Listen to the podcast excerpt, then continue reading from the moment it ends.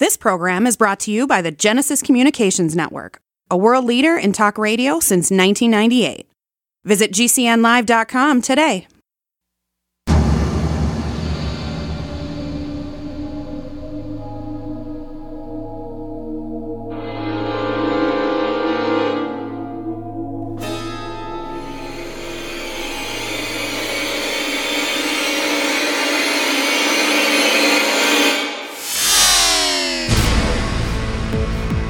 You're in the Paracast, the gold standard of paranormal radio. And now, here's Gene Steinberg.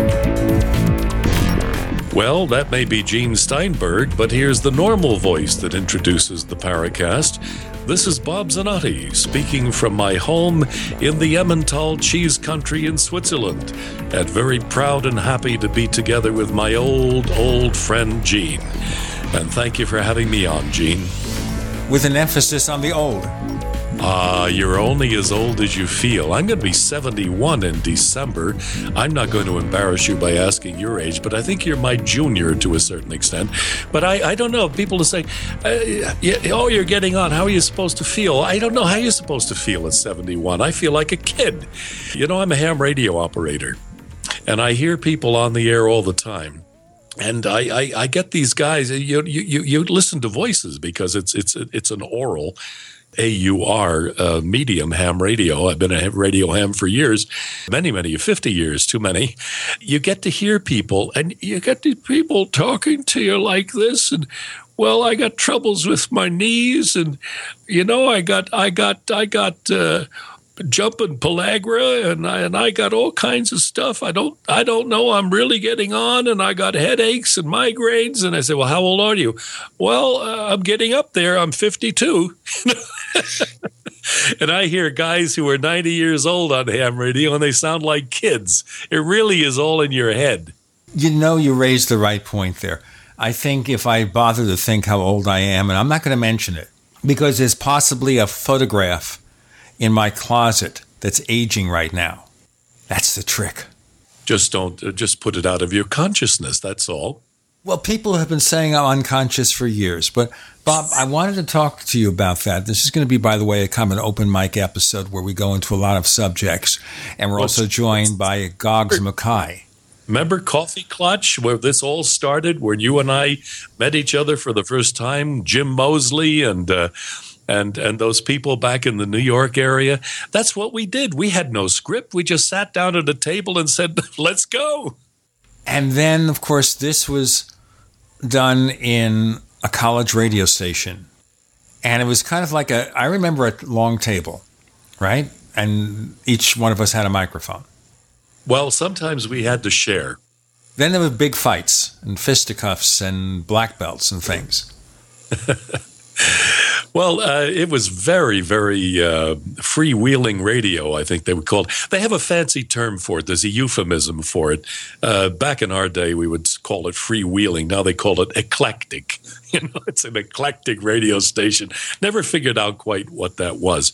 But we used to get together on a Friday night. And I remember the time. We're talking about WFMU. I don't dare tell you what those call letters stood for. We'd be off the air in no time, or you get a citation from the FCC. But we don't want that. No. Listen, I'm an old pro. I'm not going to do that to you, Gene. We're too good friends for that. But it was the radio station of Upsala College in East Orange, New Jersey. Now, I don't know how they contrived to do this. It must be an art which is long gone, a college which managed to go bankrupt. Don't ask me anymore. I don't know. The radio station was the radio station of Upsala College, and it still exists. And it's quite a big station in the New York area. And, you know, for those who are not from the New York area, you mentioned college radio. This was not a 10-watt station. This was a 1,500-watt FM station. And in fact, at one time, Gene, I don't know if I ever told you this, but my show, Coffee Clutch, and you were a regular guest on there, along with Jim and Jack Robinson and Augie Roberts and Dominic Lucchesi and people like that. It made it. I actually made it once, well, a couple of times, to the New York Times radio and TV listing. WFMU coffee clutch, you know, and that was a great honor. I don't know who did that. I didn't pay anybody, but those were great days of broadcasting. Well, and the thing to bear in mind also when we talk about that is the range of the station. I was living in Brooklyn, New York. It was a difficult climb to get to Brooklyn, but I did all sorts of tweaks on a home-built FM radio, and I did something with the antenna because we weren't allowed to have a roof antenna. I was living just in an apartment with my parents, but I was able to do something, some sort of electronic trickery, and I got pretty good signal. Well, actually, you know, I can get technical here as a radio ham. We started off at the beginning at WFMU with 10 watts. That doesn't sound like much, but in a densely populated area like the New York metropolitan area, with a decent antenna, we had quite a coverage area. And then we went up, I forget what year it was. I think it was 1962 or 63. We raised the power to 1,500 watts. And that was the same kind of power as the big New York City radio station. So we were doing very well. And I have to tell you, I don't know if you want to do it now, but I can tell you later an anecdote about the power increase. Now, I don't have to even ask you. It's pro forma. You remember Jack Robinson and his lovely wife, Mary Robinson, who was clairvoyant. And we did a show once that you may remember. You weren't on that one. It was just the two of them and me at their apartment in Jersey City, New Jersey, just across from the Hudson River. And we were still at 10 watts at WFMU. We had applied for a long time for the power increase to 1,500 watts, and it was blocked by, I think, WNYE. You're a New Yorker, Gene. That was the radio station, the FM station of the New York Board of Education. And they were the next channel up from us, and they objected. They were afraid there would be interference. So to cut a long story short, which is maybe not a good idea on a long talk show, and it's extremely difficult for me at the best of times, but I'll try, we did a show about the Ouija board. And Mary Robinson was an adept at the Ouija board, How many people realize that Ouija are the French and German words for yes? Oui, yes, French, ja, German, yes, Ouija board. In any case, we frivolously brought out the board, and she had quite a record with the board. And I asked her the question, when is WFMU going to get the power increase that we've been waiting for years? Our lawyers told us it was really a difficult fight, and they didn't hold out much hope that we would get it. And then she came out. This was, I think, November, just before October, November. And then she said, and she went around, and the planchette started swishing around, and she called out the numbers and everything else. And she says, no, January. And Jack said, can you be more precise? And she said, I get 15, 20, something like that. And I said, well, if that comes to pass, you really performed a great demonstration. We got a call at the radio station from our lawyer several weeks later saying the FCC had surprisingly approved our power increase, and the first coffee clutch program with full power of 1,500 watts was, I believe, January the 21st. So what can I say? Well, I recall now hearing your station when it only had 10 watts in Brooklyn when I had to do all that stuff. So that was pretty astounding. What is astounding also is that we have a second radio show called After the Paracast, and I have no idea what's going to be on this week because a lot of things are happening, a lot of things are going on. But if you want to know more how to listen to that show and get the commercial-free version of this show, all you have to do is subscribe to the Paracast Plus. Go to plus.theparacast.com. That's plus.theparacast.com. We recently lowered the price. You know, like Mad Magazine used to say, our price cheap, $4.99 a month. Okay? Got to have the 99. We can talk about that, maybe the psychological impact of 99 cents. But that's not the time. We're doing kind of an open mic discussion here with Gogs Mackay and Bob Zanotti and Gene Steinberg. And you're in the Paracast.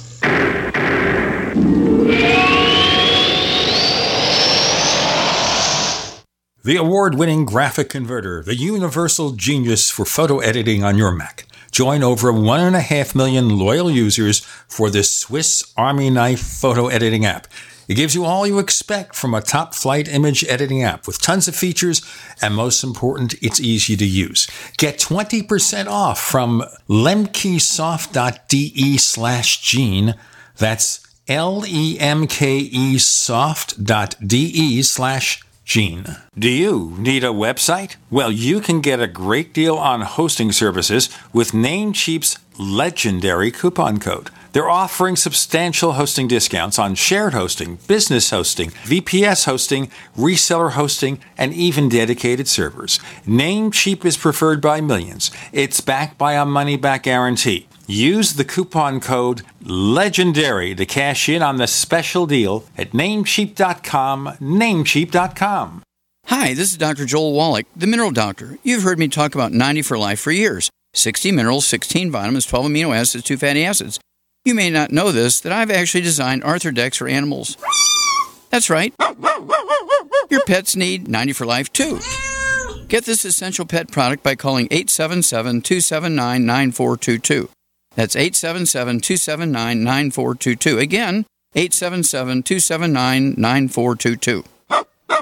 Are you retired or facing retirement and you're afraid your income is going to be less than you'd like? I'm Pharmacist Keith, Dr. Wallach, the Dead Doctors Don't Lie guy, and I want to show you a low-cost way to create your own business, working around your current schedule, creating extra income that will last for years to come by joining Dr. Wallach's crusade, spreading his message of better health. To learn more, visit radio.recordedvideo.com. That's radio.recordedvideo.com, radio.recordedvideo.com, or call 866-257-3105 for a recorded message.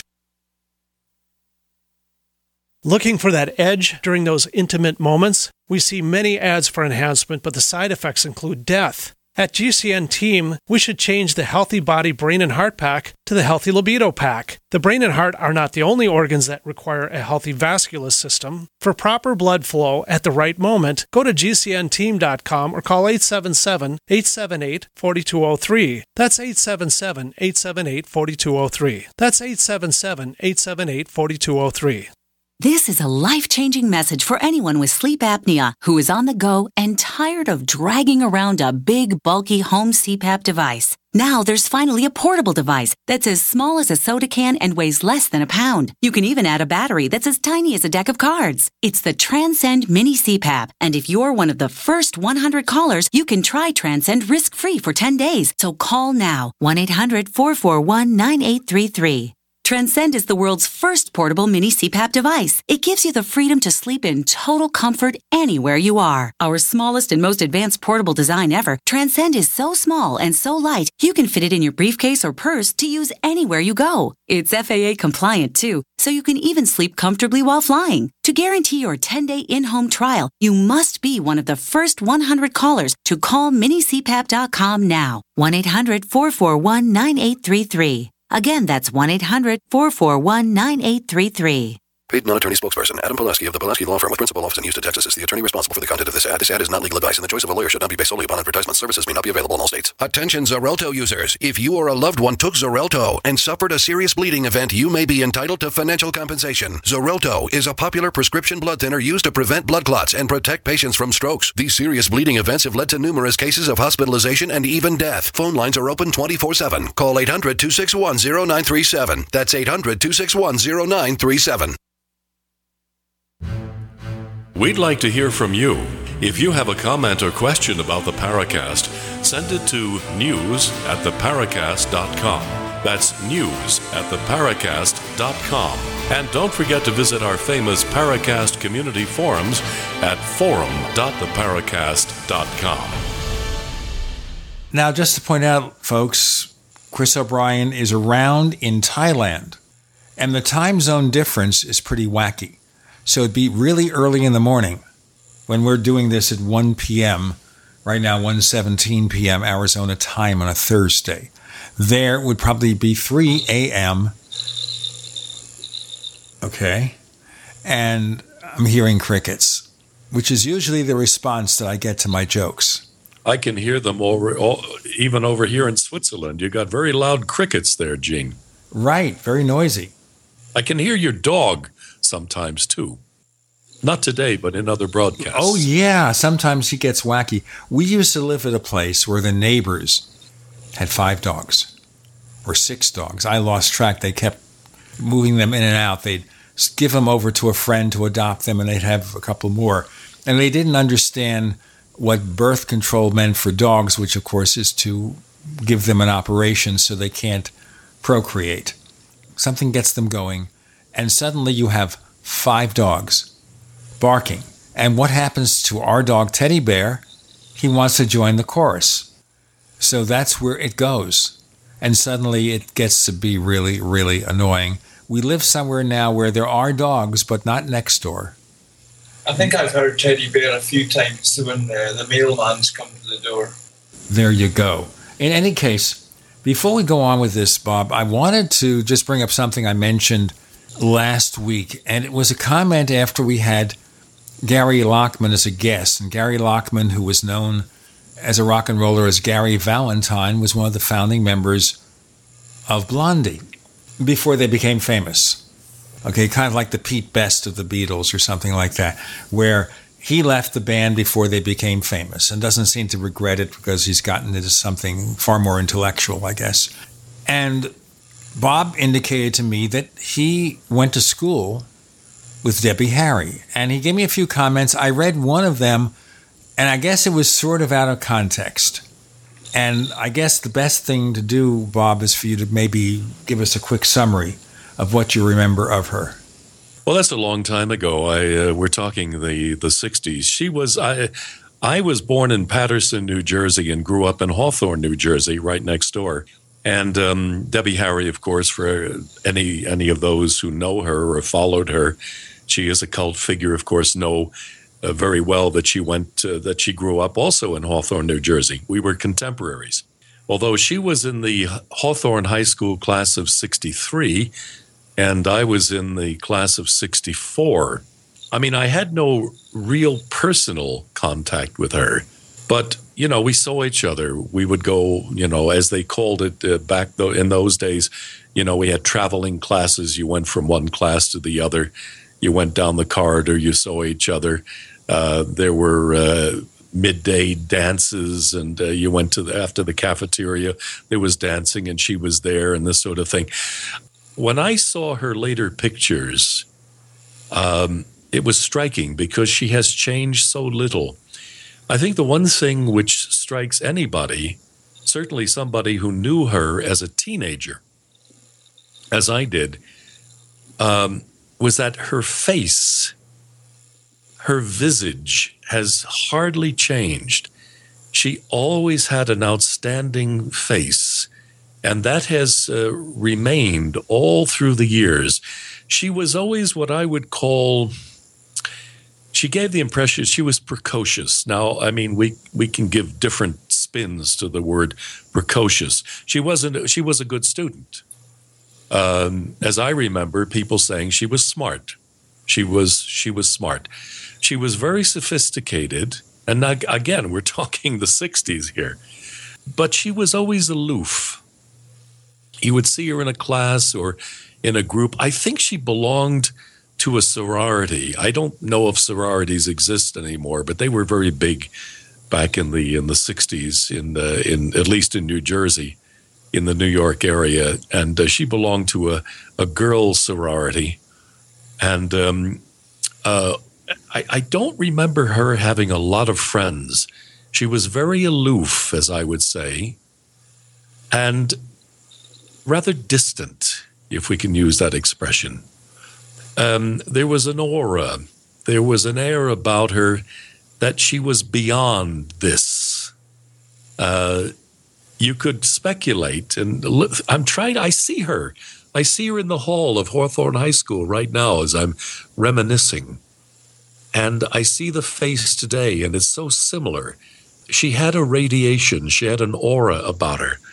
You knew that there was something special about this girl, and we called them girls at the time.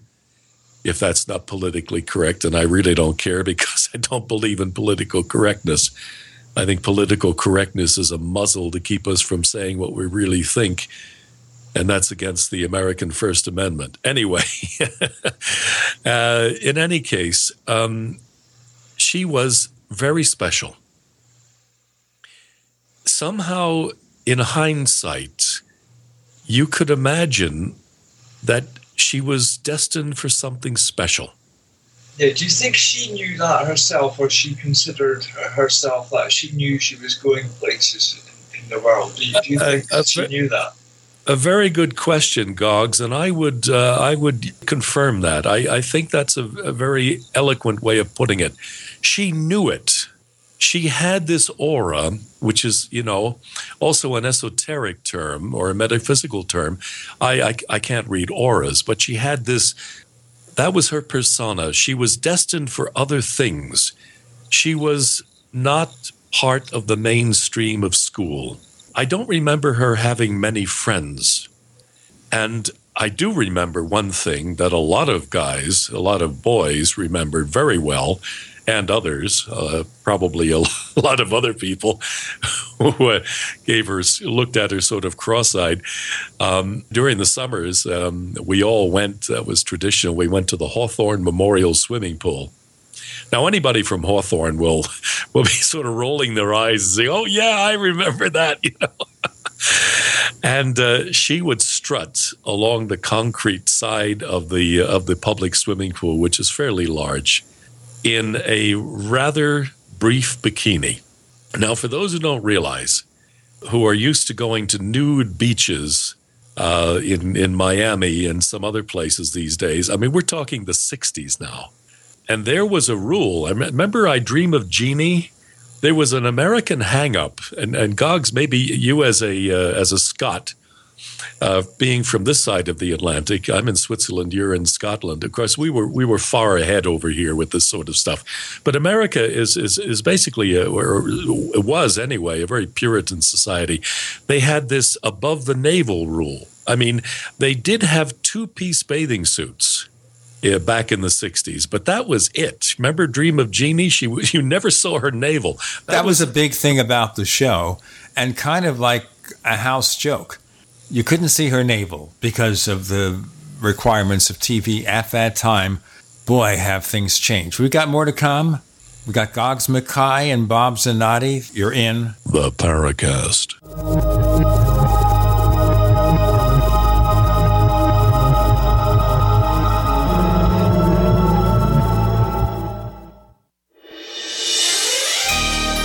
Thank you for listening to GCN. Be sure to visit GCNLive.com today. This is Dan Pilla. Do you owe the IRS money you can't pay? Are tax debts crippling you? I've defended people from the IRS for over 30 years. I've helped thousands, and I can help you too. I wrote the book on IRS settlement, and I'm telling you, there's no such thing as a hopeless case. Call 800-34-NO-TAX to finally get free of IRS debt. With the IRS's new programs, there's never been a better time to solve your problem. Call 800-34-NO-TAX. That's 800-34-NO-TAX, or my website, danpilla.com. Fully cooked, ready-to-eat bacon. I'm talking thick, meaty, center-cut, presidential bacon. Savory and delicious. I buy some, I use some, I store some. Awesome. No refrigeration needed with a 10-year shelf life. NASA pack technology. Bacon. Fully cooked, fully hydrated, ready-to-eat right from the pack bacon. Or warm and served. Life-saving, ready-to-eat bacon. 10-year shelf life bacon. Ships free at fullycookedbacon.com. Fullycookedbacon.com. Hi, Peter Vaccaro for ParanormalDate.com. Are you looking for love in all the wrong places? Now you have a chance to change that by signing up for free at ParanormalDate.com. This incredible dating site puts people of like minds together. People who are interested in the strange, the unusual, mysteries, ghosts, UFOs, and the afterlife, and so much more. ParanormalDate.com was developed for you, people seeking a viable alternative to the other dating services. You can join for free by going to ParanormalDate.com, and if you decide you like it and want to connect with people, use the code GEORGE for a substantial discount. Mark Rawlings, president of ParanormalDate.com, says so many people hunger to share their experiences about the paranormal, the unexplainable, or the afterlife, and so much more, and this is the source for them to meet and share that common interest. So sign up for free at ParanormalDate.com, ParanormalDate.com, and use the code GEORGE if you decide to connect with someone you like. Attention small business owners. Want to save money on your employee health insurance plan? Learn the little-known solution that could save thousands of dollars on your health insurance benefits and save your employees money, too.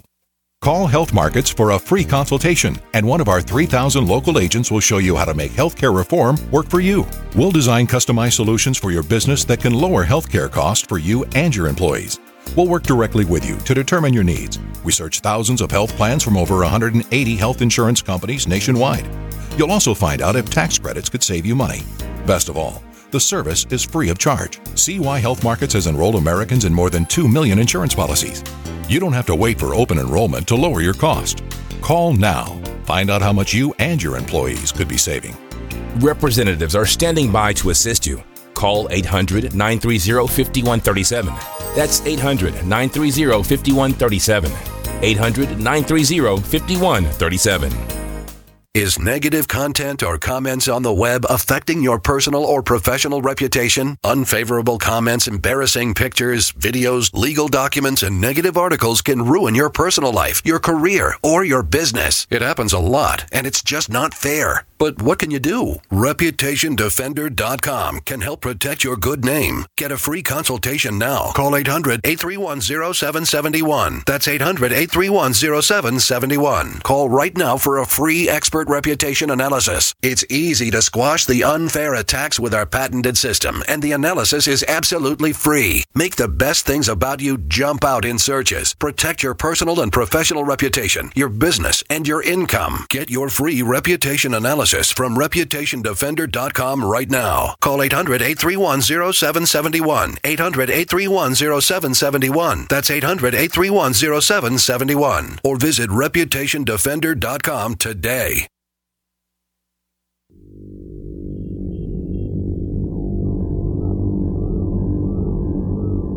This is Jacques Vallée. You're listening to the Paracast, the gold standard of paranormal radio.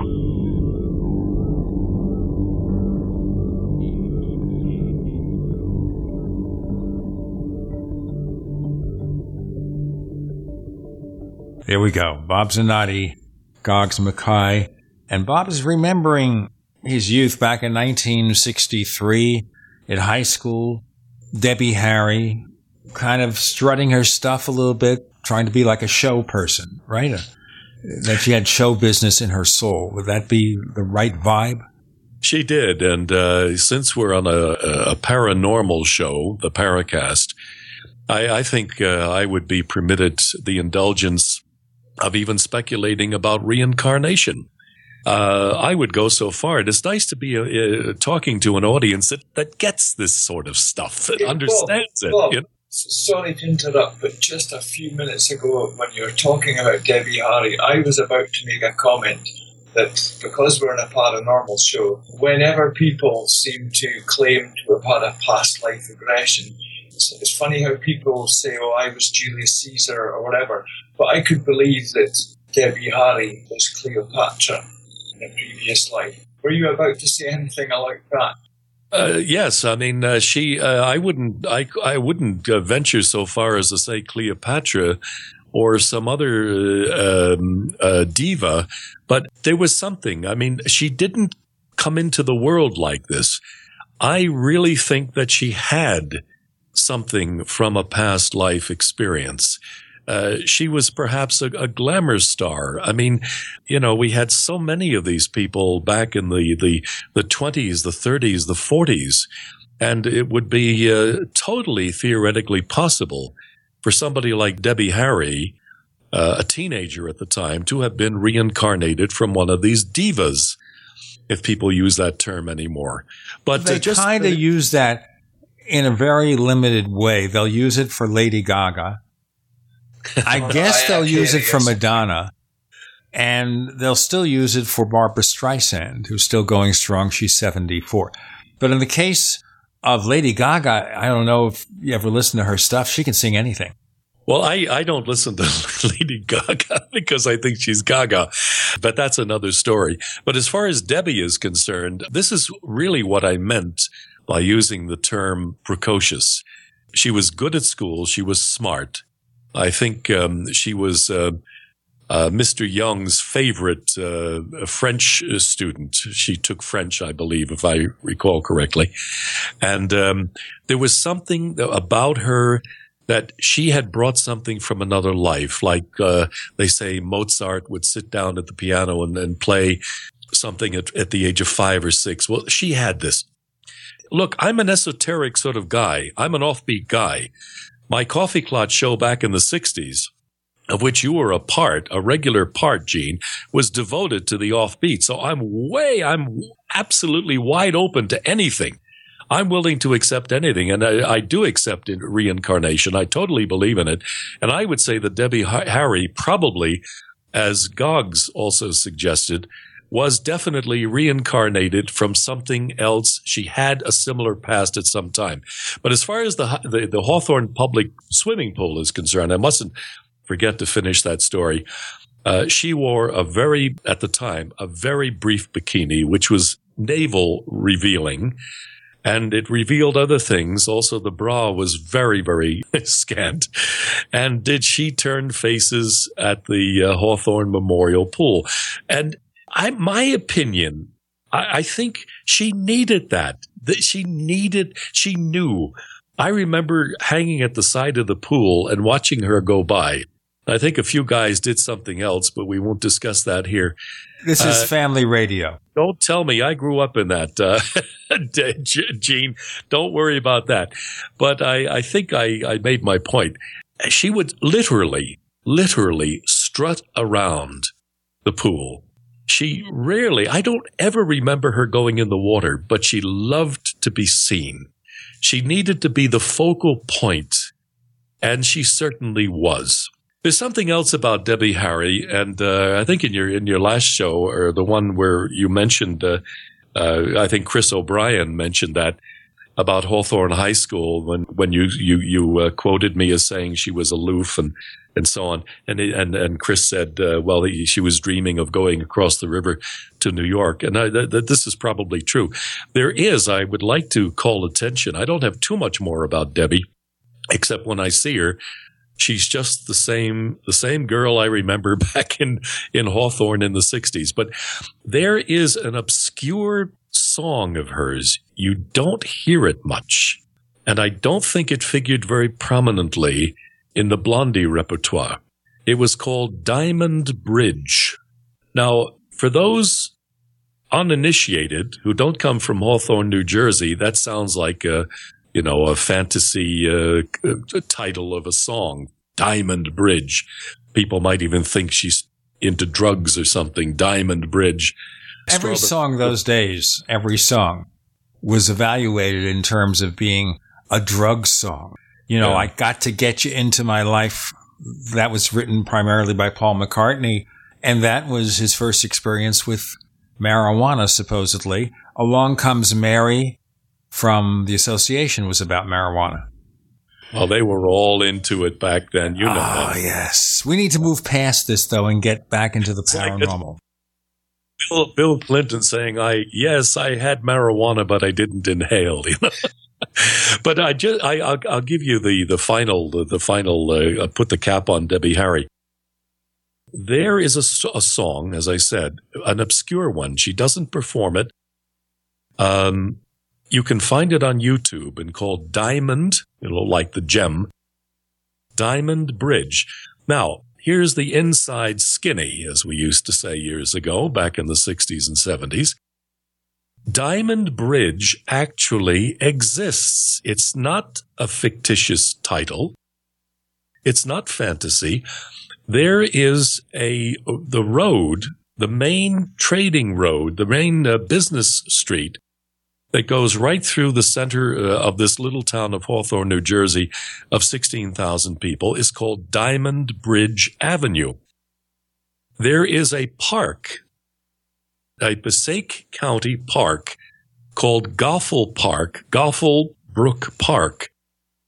And the bridge that goes over the spring, the little brook there, is called Diamond Bridge.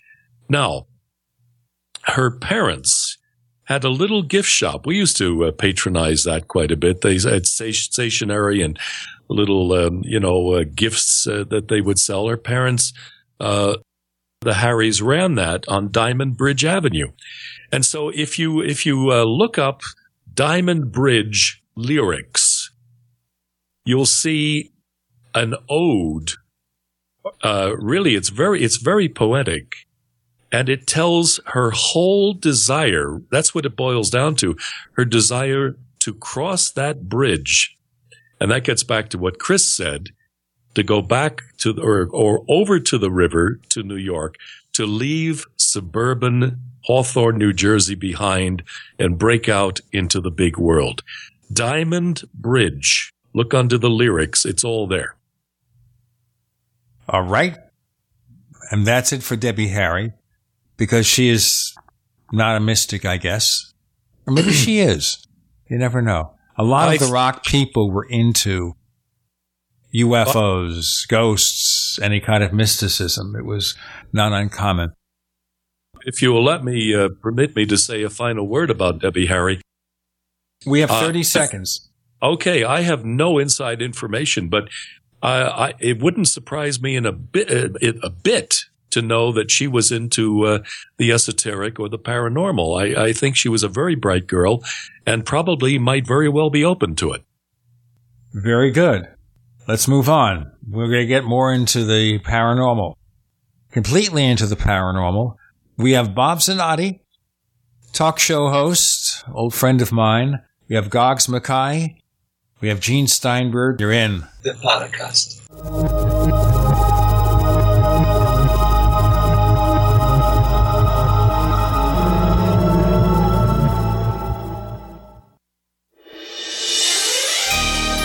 Thank you for listening to GCN.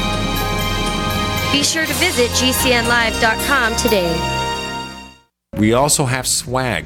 You know, we have all these exclusive Paracast things that you can buy. We've got 60 or so different items, and entails T-shirts, sleeves for notebook computers, iPad cases, mouse pads, the Paracast Jumbo Tote Bag, all sorts of T-shirts and jackets and stuff like that for men and women. We have a Paracast aluminum water bottle. All this stuff, you go to store.theparacast.com, store.theparacast.com. What makes it special is that the items are the best quality, great T-shirts, fabrics, and they have our official logo on them. That's what makes them special, in multiple sizes and colors. We even have stuff for children, stuff for women, stuff for men. We have all sorts of sizes, like small up to X large. A lot of good stuff. That's the swag from the Paracast. You go to store.theparacast.com, stop by, and take a shopping tour. Did you know your car can be hacked just like your computer or phone? Hackers can hijack the signal of your own key fob to burglarize your vehicle in seconds. The Black Hole Faraday key fob bag is a signal-impenetrable shield that stops these hacks in their tracks. Protect one of your most valuable assets. Go to hackproofbag.com. That's hackproofbag.com, and use promo code RADIO to get 20% off. Or call 805-222-4584, 805-222-4584. In these uncertain times, it makes sense to have a sustainable backup method to cook food and boil water. If your current plan includes using a fuel-burning stove or cooking over an open fire, then there's a much better way. The Minuteman Rocket Stove is a biomass-burning cooking stove that only requires small quantities of sticks and twigs for fuel. The Minuteman Stove is easy to use, smokeless, portable, powerful, and sustainable. For the finest in survival cooking stoves and fire starters made right here in the USA, go to MinutemanStove.com. That's MinutemanStove.com. Are you one of the 70% of Americans that want to own your own business, afraid to leave the security of your current job to pursue your dreams? I'm Pharmacist Keith. Dr. Wallach, the Dead Doctors Don't Lie guy, and myself want to show you a low-cost way to create your own business, working around your current job schedule, creating an extra income for you and your family by joining his crusade, spreading his message of better health. To learn more, visit radio.recordedvideo.com, radio.recordedvideo.com. That's radio.recordedvideo.com. Will the government protect your family from Iran and North Korea's newest weapon, EMP?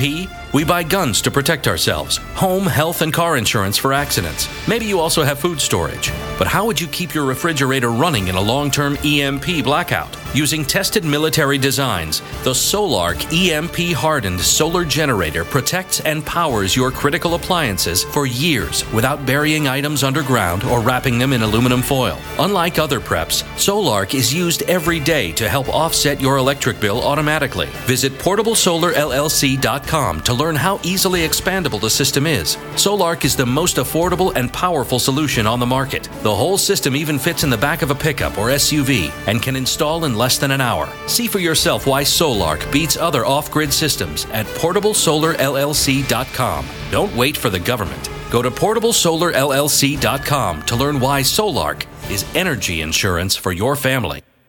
Why be held hostage by your wireless carrier for 2 years? What if you had no contract, no activation fees, no hidden costs, tracking, tracing, harvesting customer data, or draconian gimmicks? All on America's largest 4G LTE, GSM, and Sprint networks. Introducing Pix Wireless. Activate your Sprint, AT&T, or unlock GSM phones with Pix and choose from an arsenal of monthly plans or build your own. Starting at only $2.99 per month. Get connected now. Call or click 1-866-205-9513 or PixWireless.com, spelled P-I-X wireless.com. Pick Pix and get connected today. This is Leslie Kane, and I'm with the Coalition for Freedom of Information, and you are listening to the Paracast. Chris O'Brien is hanging out in Thailand. The poor soul. Eating pad thai or something like that with chicken. We have Gogs Mackay and Bob Zanotti. We're remembering the past and covering a lot of different things. And I wanted to bring up something more current, but only in a general sense. Now, every time Bob and Gogs, if we try to talk about politics on this show, people freak because it's so polarized. We have this thread over at the Paracast forums, which I established, called the Official Paracast Political Thread. Everything has to be official over there. And boy, the back and forth gets to be pretty hot and heavy, especially during the election. But the one development here is, of course, that the disclosure people had hopes for Hillary Clinton because she seemed to be the UFO candidate.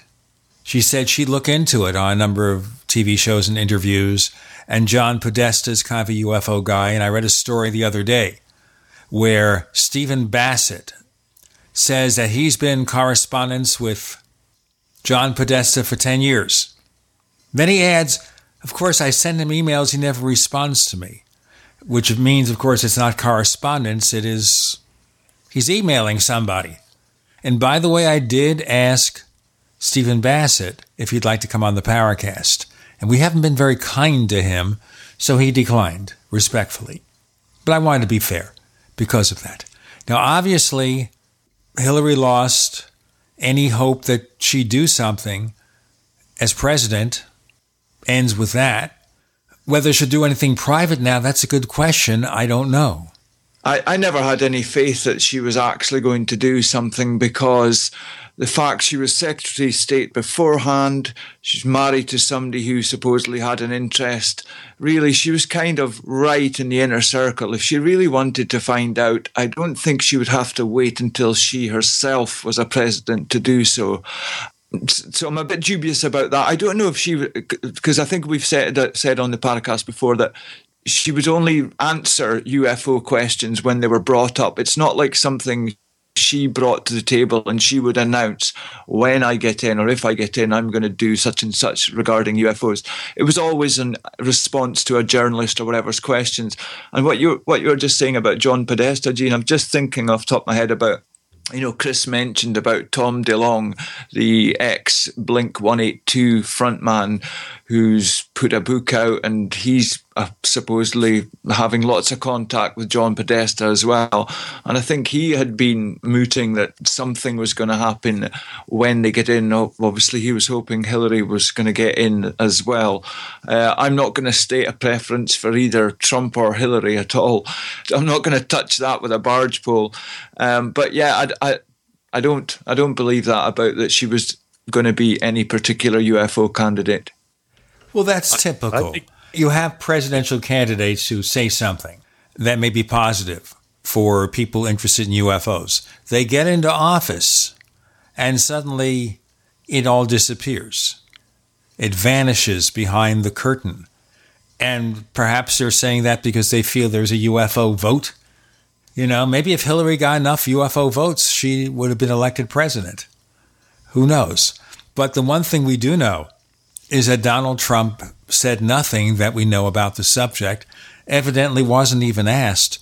But I wonder then whether somebody who claims to be outside the system would go in there and maybe get interested in it.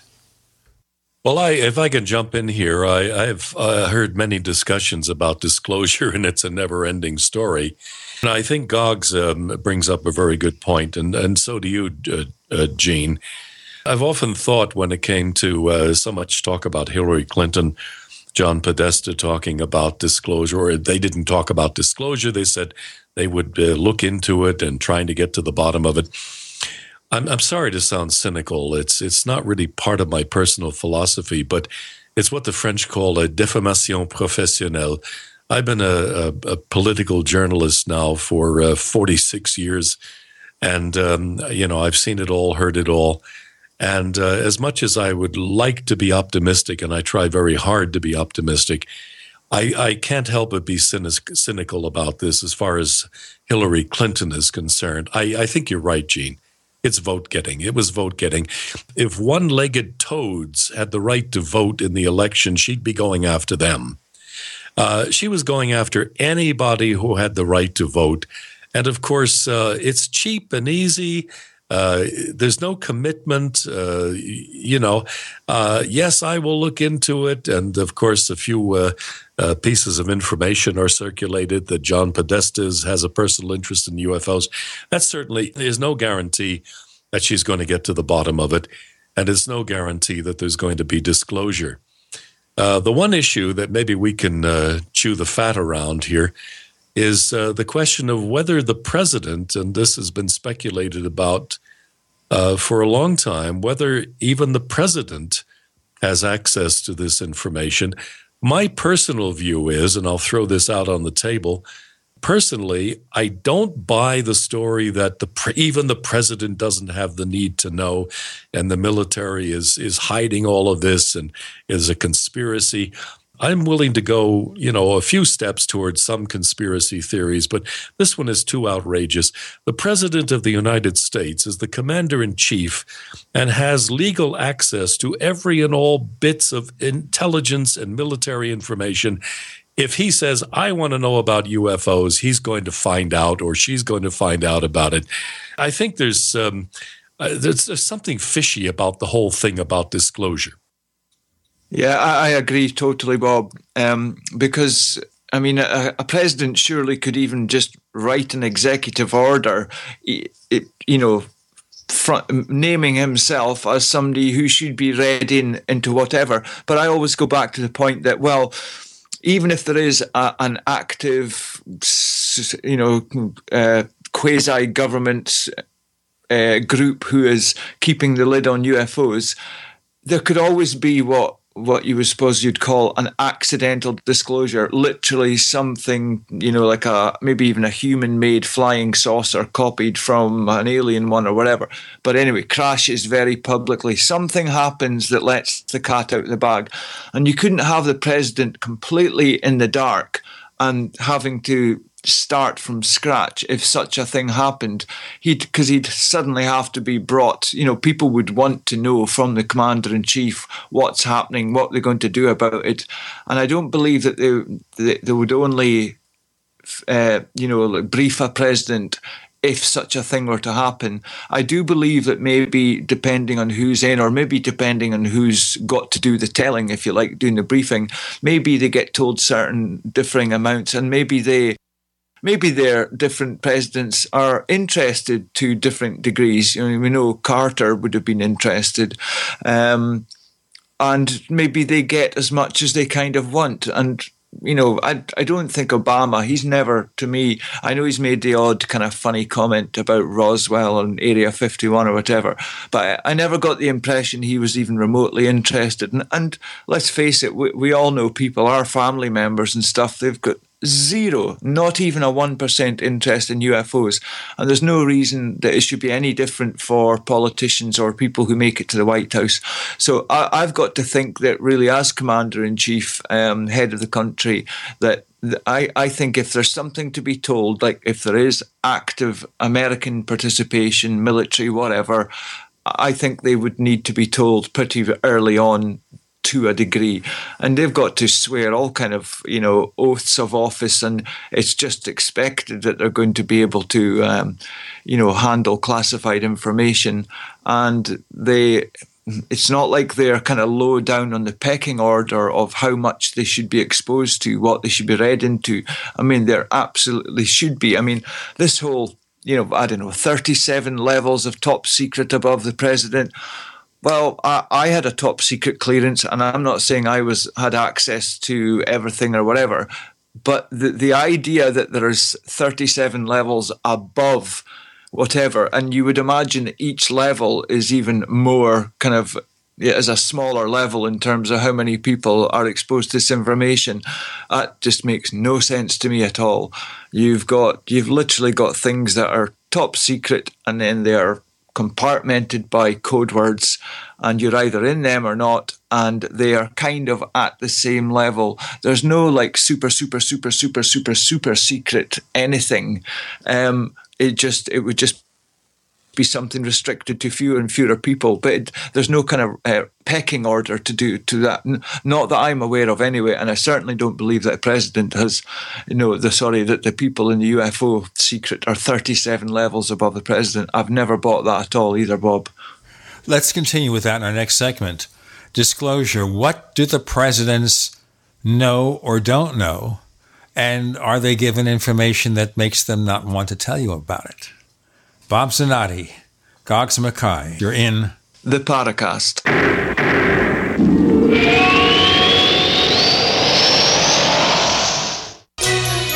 Thank you for listening to GCN.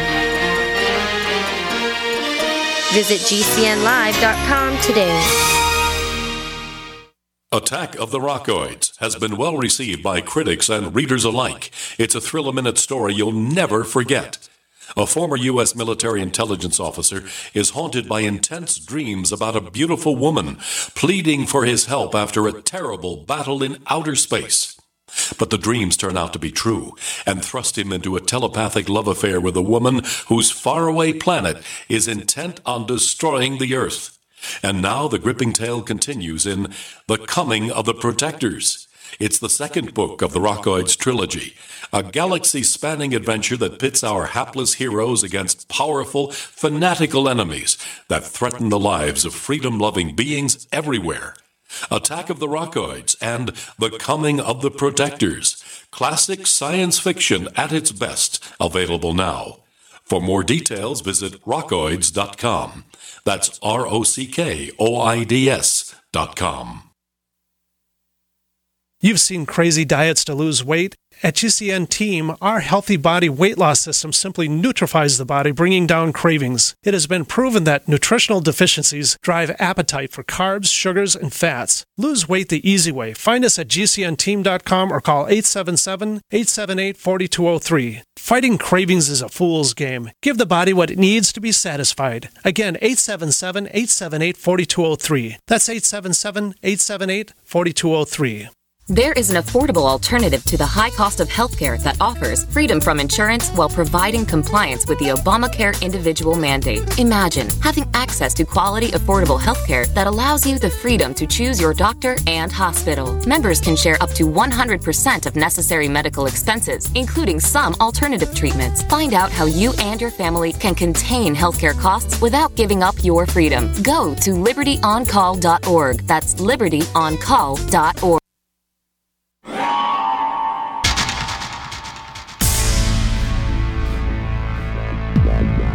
Welcome back to the Paracast, the gold standard of paranormal radio. And now, here's Gene Steinberg.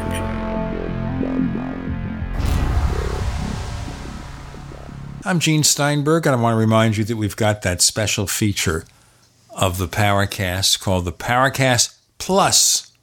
New lower prices starting at $4.99 a month. You get the After the Paracast podcast. We've also added videos and selected podcasts from The Other Side of Truth from our friend Paul Kimball. And we're adding more and more episodes as time progresses here. We just added a video featuring Kevin Randall. Really beautiful quality and everything. That's part of what you get when you join the Paracast Plus at plus.theparacast.com, plus.theparacast.com. And I'm going international today. We have Gogs Mackay from Scotland, Bob Zanotti from Switzerland, and Gene Steinberg, who must be somewhere in outer space, I think. I haven't decided yet. And the question on the table, whether there are 37 classifications above top secret, does the President of the United States know anything? And if he does about UFOs, does that prevent him from telling us? You know, how is he read in if there is a secret? If they read the president in, do they say, this is why you can't say anything? We don't know because he will never tell us. Or some people say, hey, he doesn't have the need to know. Don't tell him. Just, you know, placate him. Say, well, you know, there's nothing to it. Goodbye. I wouldn't know. I kind of think, as Bob would say, the president has to know if there's a secret, if he is even willing to check it out. That's the point, Gene. If you allow me to jump in here and follow up on what Gog said before the break and what you have just said, I think all of the above are correct. It's a game of words. I remember in my early university journalism classes studying the art of propaganda. And one of the rules of propaganda, and Goggs probably knows this very well. He was probably in a field of operations which actually functioned on this principle.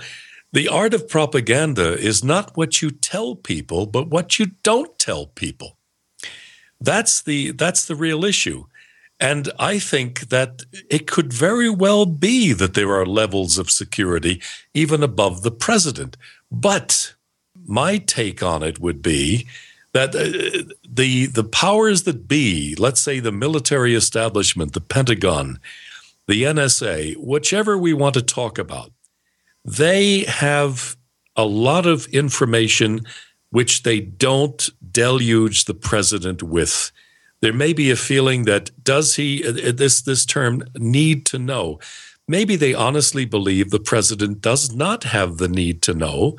Maybe the president really doesn't want to know. But I would use the phrase on-demand information.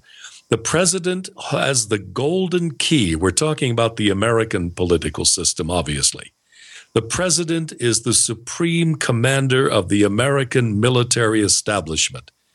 Constitutionally, he has the right to know everything. Every single day, even Donald Trump now is being given daily top-level, high-security data information to prepare him for the presidency. There are so many problems in our world, and I'm speaking now as a seasoned political journalist and international broadcaster, an old shortwave guy who dealt with a lot of this peripheral stuff. Politicians have got to set a limit. They have their own red lines, what they want to know and what they don't. And they're surrounded by people who protect them all the time. The president is simply not physically or emotionally or psychologically in a position to absorb all of the information. And don't forget that we here on the Paracast are deeply devoted and interested and dedicated to the search for knowledge and information about these very specific fields of esoteric knowledge, to use that term. I would not assume that the average person, which includes the President of the United States, is interested in this, except maybe for Clinton or Podesta. And as I said in the last segment, I think it was vote getting. I don't question that maybe Hillary Clinton and John Podesta have a serious interest in this, but I don't think they were going to make it a national priority. The world is falling apart. America, to a large extent, is in shambles, and I don't think divulging information about UFOs is very high on their agenda. And there is also this aspect. If the president wants to know, he or she holds the golden key to all information. There is no wall, there is no lock that the American presidency cannot unlock. I'm convinced of that. But the question is, do they want to? Do they even care? And that's where I would use this term on-demand information. If they speak up and they pound their fist on the table and say, General, I'm going to have your head if I do not have every dossier on UFOs, and I want clear information here, and I want it in 1 hour, or else you're out of here. On the other hand, what could also happen, this is another conspiracy theory, is that when he's read in, before he takes the oath of office or after, he's read in, and they say, you really don't want to ask. You really don't want to ask. And depending on the level of curiosity of the president, well, we've got these 10 different crises to face. Let's set that aside, and maybe we'll revisit it later. So he deals with the 10 different things, and then there's 20 more things. And he's so busy, unless there was a compelling need for him to know about UFOs. That's the point, Gene. They can just blow him off. That's the point, exactly the point I'm trying to make. It's not high on the priority list. I mean, let's go back to our favorite discussion, Roswell. Let's visit that in the sense that maybe it happened. Let us assume, for the sake of argument and rhetoric, that there actually was a crash of extraterrestrials, and they had little bodies that they took away in little coffins and put them up somewhere in Area 51. Let's assume this is true. But now we're in the year 2016. Nothing has happened. We have not been invaded by flying saucers. The day the Earth stood still has not yet happened. No world capital has been visited that we're aware of. I mean, there's lots of stuff below the surface brewing, but it's not enough to awake the interest of someone as powerful as the President of the United States or the President of France or the Chancellor of Germany. They've got other problems, or the British Prime Minister. If the world is not in immediate threat of these things or from these things, they're not going to worry about it. Maybe there was some scuttlebutt. But let's say a president, for example, or a prime minister was told at a cocktail party somewhere, well, Madam Prime Minister, or Mr. President, he might say, hey, is there anything to this flying saucer stuff? He's, oh, we got lots on it, but there's really nothing to worry about, but you've got a pile of other stuff on your desk. I don't doubt for a moment that discussions like this actually happen, but they never come to the surface because there's no immediate need. There is no national threat, and that is the threshold in which a head of state or powerful person will kick in. Is there a national threat? Is there a national danger? And so far as we can see, UFOs do not create or do not represent a national or international danger. Now, let's get back to this conspiratorial version of that, Bob. And that is, okay, no threat to national security. Or the reverse is true. They know UFOs are hostile. They have some kind of intent to harm us, or they appear to have that intent. We don't know. We can't do anything about it, Mr. President. So he, along with his cabinet secretaries and his military people and his intelligence people, will say, you know what? We can't say anything now because it would cause panic. We just have to figure out how to handle it. And when and if we do, we can make an announcement. But right now, it wouldn't be prudent. Oh, big conspiracy. Bob Zanotti, Gogs Mackay. You're listening to the Paracast.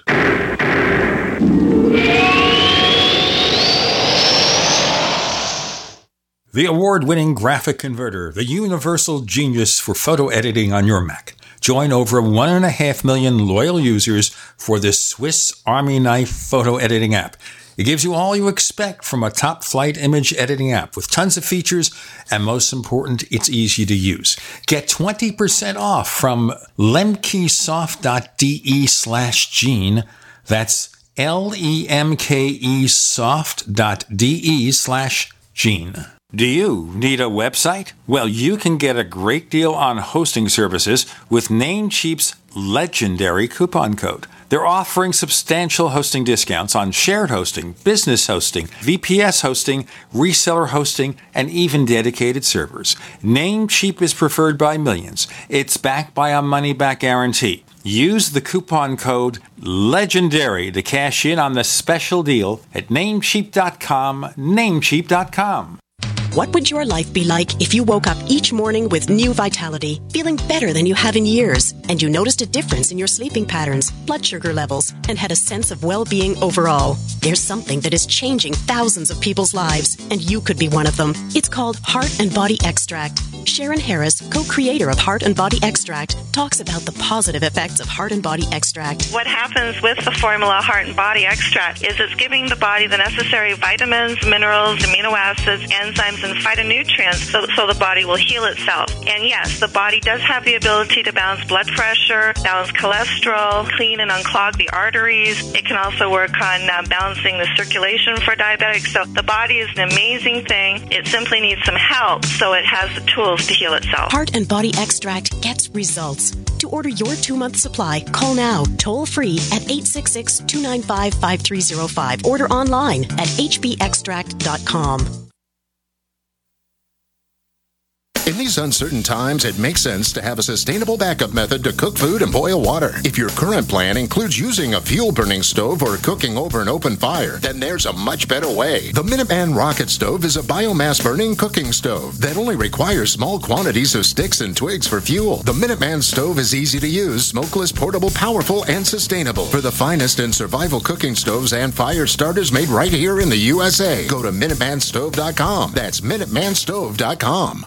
Are you happy washing your hands with harsh chemicals? Are you happy doing laundry with detergents? Are you happy paying high prices? Find your happiness with Pure Soap. These all-natural, earth-friendly Pure Soaps are the very best you've ever used. Buy in bulk. Get a 12, 36, or 48-month supply. Or get items individually and still save big. You're getting soap products twice as good as what you're using now. Earth-friendly and natural soaps. Your family deserves the best. Happiness is 5starsoap.com. Why not put your money up the drain for a change? See them at 5starsoap.com or call 1-800-340-7091 for a catalog. Calben Soap Company can save you thousands of dollars and give you good old-fashioned real soaps that are triple concentrated. Soaps made from vegetable and coconut oils. See their full selection of soaps at 5starsoap.com. That's F-I-V-E starsoap.com or call 1-800-340-7091 for a catalog. There is an affordable alternative to the high cost of healthcare that offers freedom from insurance while providing compliance with the Obamacare individual mandate. Imagine having access to quality, affordable healthcare that allows you the freedom to choose your doctor and hospital. Members can share up to 100% of necessary medical expenses, including some alternative treatments. Find out how you and your family can contain healthcare costs without giving up your freedom. Go to libertyoncall.org. That's libertyoncall.org. We'd like to hear from you. If you have a comment or question about the Paracast, send it to news@theparacast.com. That's news@theparacast.com. And don't forget to visit our famous Paracast community forums at forum.theparacast.com. Can't keep the guy from performing. Bob Zanotti, Gogs Mackay. So, Gogs, when it comes to the ultimate conspiracy theory, UFOs are hostile, keeping it a secret would make sense, wouldn't it? Yes. I mean, as much as I would like to think, you know, we would have a right to know, I do understand that with the people who have to make decisions about these large questions, well, we know sometimes even just with maybe bad weather coming, a tornado coming, or something, a hurricane coming, something, often the roads can get totally jam-packed with people leaving. And if there did seem to be some real kind of threat, I do believe there could be a panic, depending on what the threat was perceived to be and how it was kind of broadcast to the people in what tone or whatever. But maybe the truth is quite ugly and quite frightening evening. I think probably the most frightening thing for a government is that they are completely in the dark, is that they know there's something going on, but they're literally as clueless as the three of us. And for governments, I suppose that's probably the worst position to be in, because they've no idea which way to turn, what to do. They don't like to be seen by the electorate, by the people, to not have a handle on things and to have to admit that, yes, this is definitely going on worldwide. We don't know what it is. We can't or haven't made contact. We don't know what the intentions are. We cannot work it out. It may be the reason is just that they don't know, and that's kind of almost worse than admitting, yes, the Soviets are a threat, would be somewhere like North Korea, where you just don't really know because it's such a secretive country. So maybe, the subject of UFOs, if we don't have much of a handle on it, but we know it's happening, then that could be really worrying. And that's another reason not to say anything at all, because it could be really bad. But either way, if they don't know about it. Well, Gogs, I think that you're absolutely right on there. From my listening to you in previous Paracast, we don't know each other personally. It's the first contact we've had, and I've always admired you, incidentally. You're a very bright guy, and you have a lot of intelligent things to say, which has always impressed me. You have a government background. You military, not government, yeah. Well, government and military is part of the government normally. True, you have a military background, okay. And, military people don't fool around. They're pretty level-headed. And I think the issue is, first of all, to repeat myself, and it's been said again, if there's no immediate threat, the military doesn't kick in. But, of course, as you, I believe, know very well, Gogs, and I am not a spy who's been following you. Maybe you have something to admit, Bob? Oh, you never know. The shadow knows. Anyway, you realize how these things go. There's a lot of money is thrown at sometimes very unpromising research projects. And it could be flying saucers, it could be telepathy, it could be training frogs to assassinate political leaders or something. They, the military establishment and certainly the secret services spend huge amounts or squander huge amounts of money in this.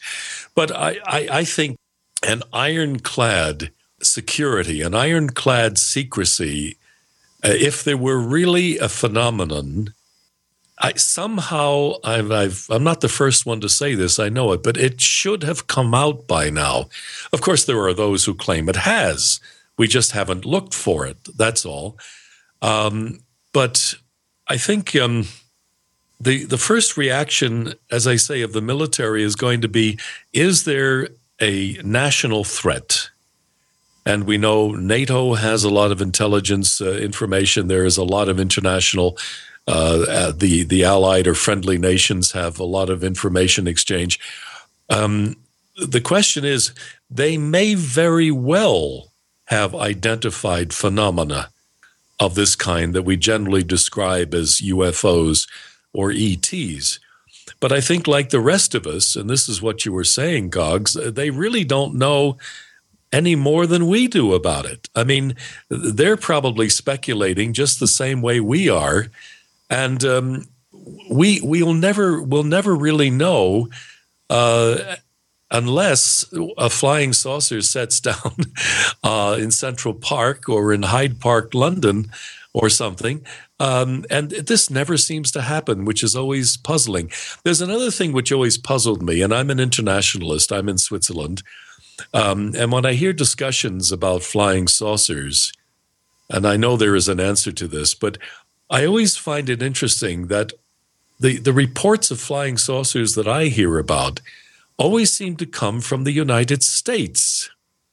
And I'm always puzzled as to why this should be. I know you in the UK have got a lot of reports, the reports from Brazil and the reports from China and Japan and Italy and everything else. But the whole folklore around flying saucers, going back to Kenneth Arnold in 1947, revolves around the United States.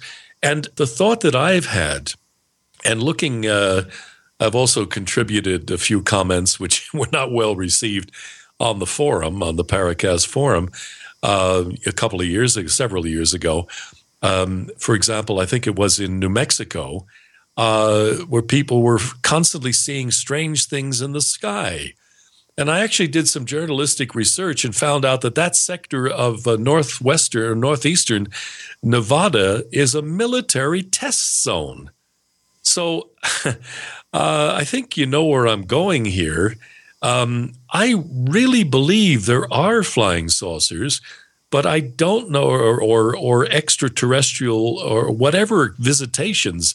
We have phenomena that are being seen, and I believe that there's a lot of this stuff which is really true, but I simply don't know where it comes from. We can get into the multidimensional theory. We can get into the classic flying saucers from another planet or whatever you want to say.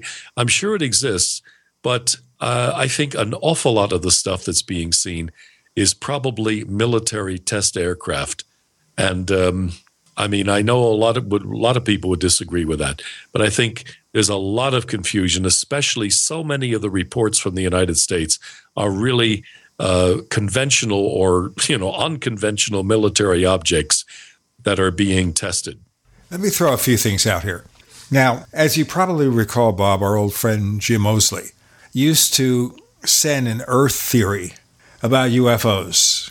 He used to use that theory, I think, just to be different. Or maybe he believed some of it, but I remember a conversation he had with Dr. Leon Davidson, who was a guy who released the printed copy of the Project Blue Book Special Report 14 back in the 60s. And he changed his theory because Dr. Davidson, who had worked with government credentials, said something that he backtracked on. And Jim gave up his Earth theory as a result. We've got more to come. We're talking to Bob Zanotti and Gogs Mackay. You're in the Paracast.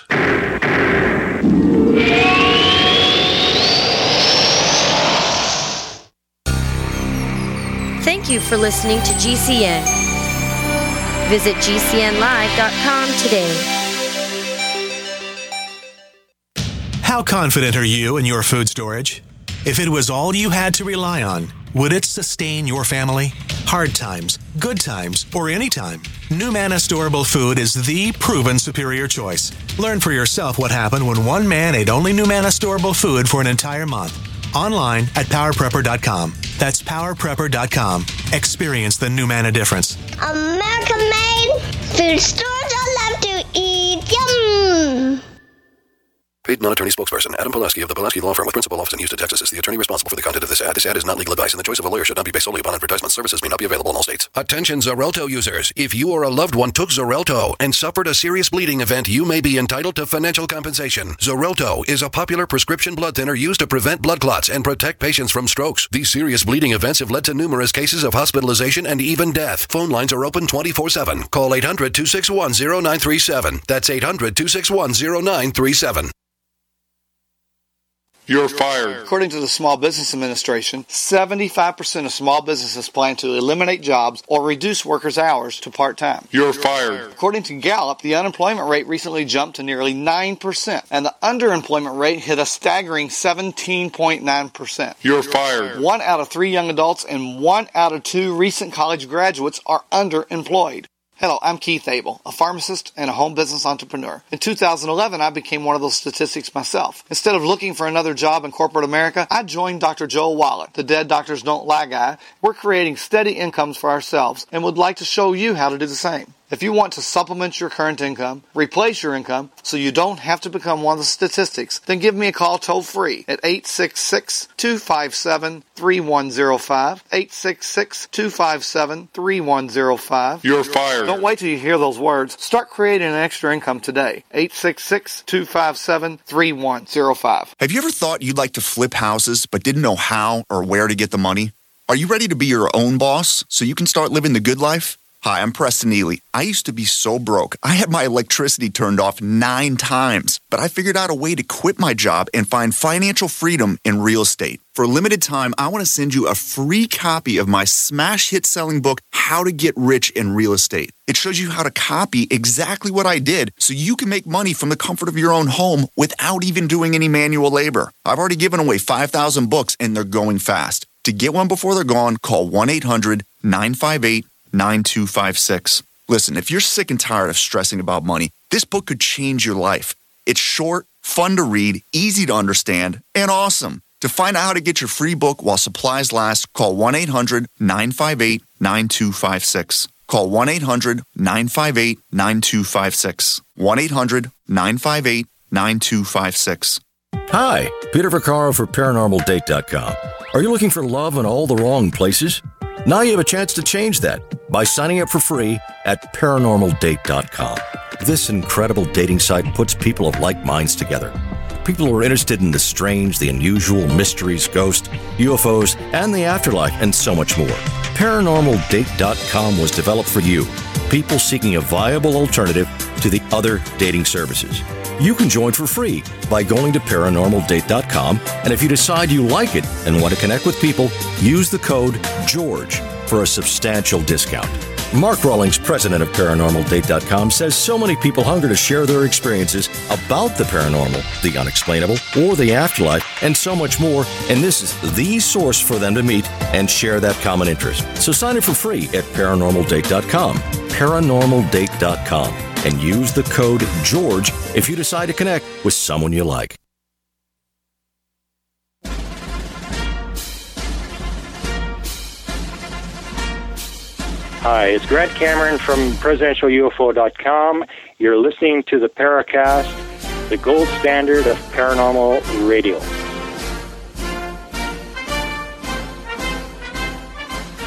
Okay, continuing with Bob Zanotti and Gogs Mackay. Chris O'Brien is in Thailand, sleeping when this is happening. I could use a nap myself. You get older, you want a nap. Okay, now, one of the early linchpins of the UFO field is the Kenneth Arnold sighting, June 24th, 1947, 9 objects seen near Mount Rainier in the state of Washington. He estimated that they traveled at 1,200 miles an hour. Now, if you look at your historical record, you'll find that the speed of sound, less than half that, was not exceeded until later that year. So if Arnold was correct in that estimation, then supposedly these craft were flying faster than any known aircraft. But there could be other solutions there. Number one is he was wrong with his estimates. For whatever reason, maybe they were going 500 miles an hour. Perfectly possible. Maybe he was wrong. Maybe there were test aircraft that could go Mach 2, okay? But officially, they didn't exist for a couple of years or so later. So right there, what would have happened to the UFO field if Kenneth Arnold's sighting was easily explained as just test aircraft? That's the end of it. It doesn't mean there wouldn't be UFOs, but certainly one of the main reasons for all the publicity was the way he described those objects, saucers skipping across water or some such, and they said flying saucers, and that was it. It became a cultural phenomenon. If UFOs had not become a cultural phenomenon, what might have happened? It's hard to discount the beginning as being from the reports of Kenneth Arnold. And I know many people say, well, Stanton Friedman, for one, he would say that, the reason it all kicked off around that time is to do with, atom bombs and what have you. I can imagine a parallel Earth, history in which Kenneth Arnold's sighting doesn't happen. And you got to wonder if the media hadn't picked up it then, that maybe during the next 10 years or so, it would have got to the same point of interest, but that may have definitely been the start of a snowball rolling down the hill, in that it just maybe, as sometimes news stories do, they gather momentum, and then because of that, people start looking up at the sky, and maybe most of them are seeing test aircraft or whatever, and weather balloons, whatever. They just didn't really look up before. But you can totally see, you could argue that just because of one story that went nationwide, probably worldwide, you know, because of the increased interest, that could have kind of literally started the whole flying saucer thing. And whether or not there are real flying saucers at that time or not, that may have snowballed on. And at the same time, if the sighting hadn't happened, at some point, maybe someone else would have come out with a sighting that would have snowballed on. But I think most people do trace it back to him. Not the first strange objects claimed to be seen in the sky by a long mile, but definitely the start of modern ufological craze is then. I just wanted to quickly go back to the presidential thing for a minute, but not on UFOs. What do we know about any previous presidents and anything else that's paranormal? I'm thinking about how, you know, well, the White House is supposedly haunted, and we know that Reagan used astrology. So we've got Clinton, UFOs, Reagan, astrology, which a lot of people would say was paranormal. But I'm not really aware of any other presidents that are known for any other kind of paranormal interest. Do you two know? Well, I can only speculate that the golden age of spiritualism and the occult was in the late 19th century.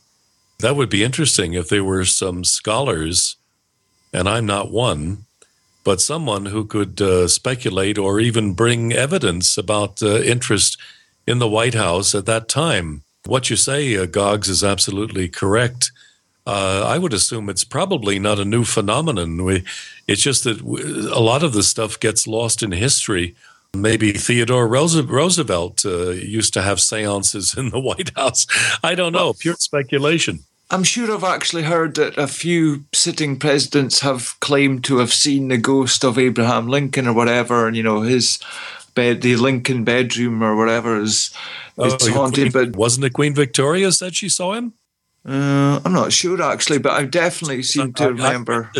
I read this recently. Queen Victoria, I can't verify the source, so it's journalistically unsound, but I saw it on the internet at a fairly reliable source, but I can't quote it at the moment, that Queen Victoria was on a state visit to Washington, and in the she heard a knock on the door, opened the door, and it was Abraham Lincoln standing there.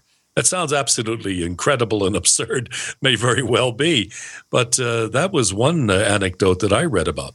And maybe somebody in the forum can fill me on this, but I'm pretty sure it's maybe one or two presidents, certainly in the last 100 years, have claimed to have seen ghosts of former presidents. And I think the name Lincoln definitely come up. I don't know about any of the other previous presidents, the previous 44. Gene? Does that ring a bell at all? With regard to previous presidents? Yeah, yes, and like ghost sightings in the White House, whatever. Oh, boy. Offhand, I've heard of a few things here and there, but I just can't think which president might be involved. I mean, we know that Nancy Reagan, of course, was consulting with a psychic, and there were stories that in his second term, Ronald Reagan was already suffering from the effects of Alzheimer's, although that was not made public until years later. Listen, guys, could I break in with this anecdote, which is very timely regarding the American presidential election? I spent a lot of time in the internet, as we all do, and I read some very interesting stuff. Did you two hear about the Chinese monkey prophet? Came out last week on the net. And this monkey had predicted that Donald Trump would win the presidency. Apparently, this monkey is considered, is worshipped almost as a prophet. He was given two photographs. He predicted, correctly predicted football or soccer championships, things like this. And he was given two pictures, Donald Trump and Hillary Clinton. And he went, sorry about the pun, but he went ape over Donald Trump and even gave him a kiss. And there was also a group of, if we want to bring an esoteric or paranormal twist to the election, I recently heard about a group of remote viewers, a panel, I think 7 of them, and 5 of the 7, this was, of course, before the election, said they did not see Hillary Clinton winning the election. The thing about the monkey reminds me of the soccer World Cup. I'm not even a soccer fan, being British, but if a World Cup or two ago, was there not some octopus or something that was correctly predicting? I mean, really well past chance, correctly predicting who was going to win the games in each round of the competition. And I think that kind of started a meme about animals predicting things. And so I don't know if the monkey came after the octopus or whatever. But I hadn't heard about remote viewers saying that Hillary Clinton would not become president. But I suppose anyone... It's a strange formulation, Gogs. Instead of coming out and saying Donald Trump is going to win, the person responsible or involved in the experiment simply said, and I thought the wording was rather strange, the majority of the panel did not see Hillary Clinton winning. Let's do our break, guys. Bob Zanotti, Gene Steinberg, Gogs Mackay, if you're in the Paracast.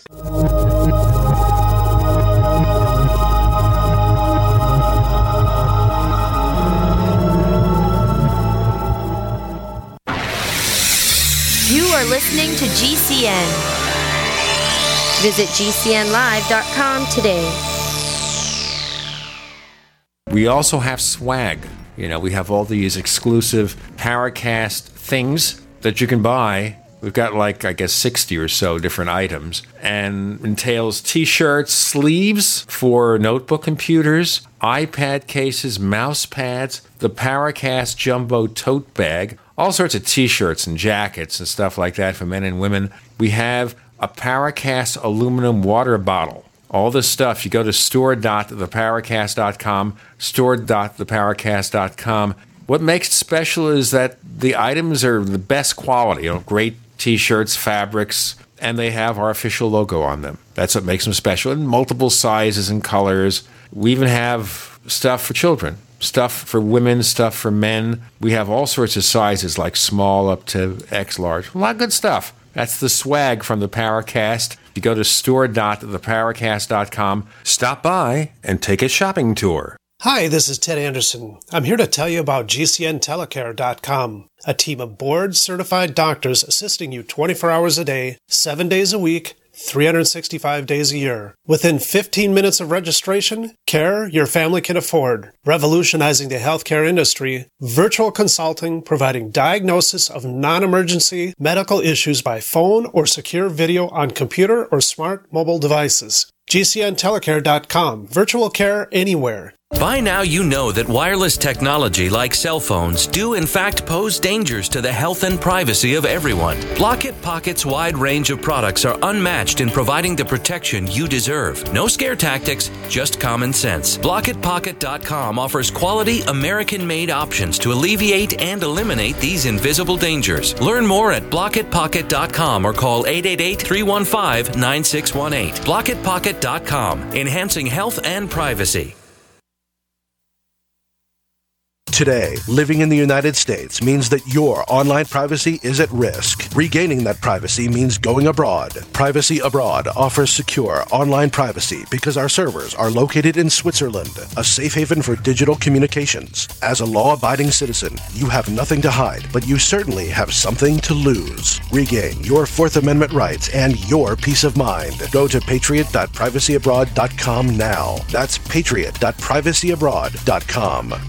Dangerous blood clot device alert. If you or a loved one had an IVC filter placed to prevent blood clots from traveling to your heart or lungs and suffered an injury, you may be entitled to substantial financial compensation. The FDA warns that IVC filters may cause serious complications, such as heart or lung damage, internal bleeding, and even death. These dangerous blood clot devices can break, and the metal fragments can travel to your heart or lungs, causing serious injuries. If you or a loved one suffered organ damage or other injuries from an IVC filter, you may be entitled to substantial financial compensation. Act now. Time is limited to file a claim. For a free consultation and free information, call Injury Help Desk at 800-478-1507. 800-478-1507. 800-478-1507. This is an advertisement. Paid non-attorney spokesperson. InjuryHelpDesk.com is responsible for this advertisement. Principal office, Las Vegas, Nevada. If you or someone you care about loves outdoor adventure, then check out slingbow.com for some unique holiday gift ideas. That's slingbow.com, where we have some innovative new products for the archer, hunter, or bow fishing enthusiast in your family. Now through January, use the promo code HOLIDAY to get free shipping in the U.S. or Canada. And from all of us at Slingbow Industries, have a safe, joyous, and peaceful holiday season.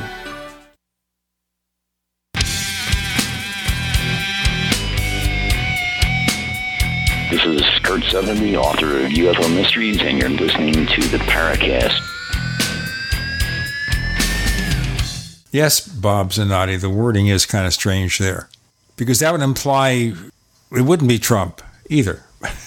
Well, it was covering all bets, really. I mean, of course, I know you don't like to get into politics, but there is. I mean, I think it's legitimate to bring up the question of a third-party candidate, which is a hot potato in American politics. And it's been speculated, I think, quite justly, that had Bernie Sanders been put up by the Democrats, the outcome of the election might have been entirely different. I've got something else just come to mind about the presidential election, and that is something I've brought up before, is what is it about the United States and political dynasties? So you've got the Kennedys, you've got the Clintons, well, nearly the Clintons in terms of presidency.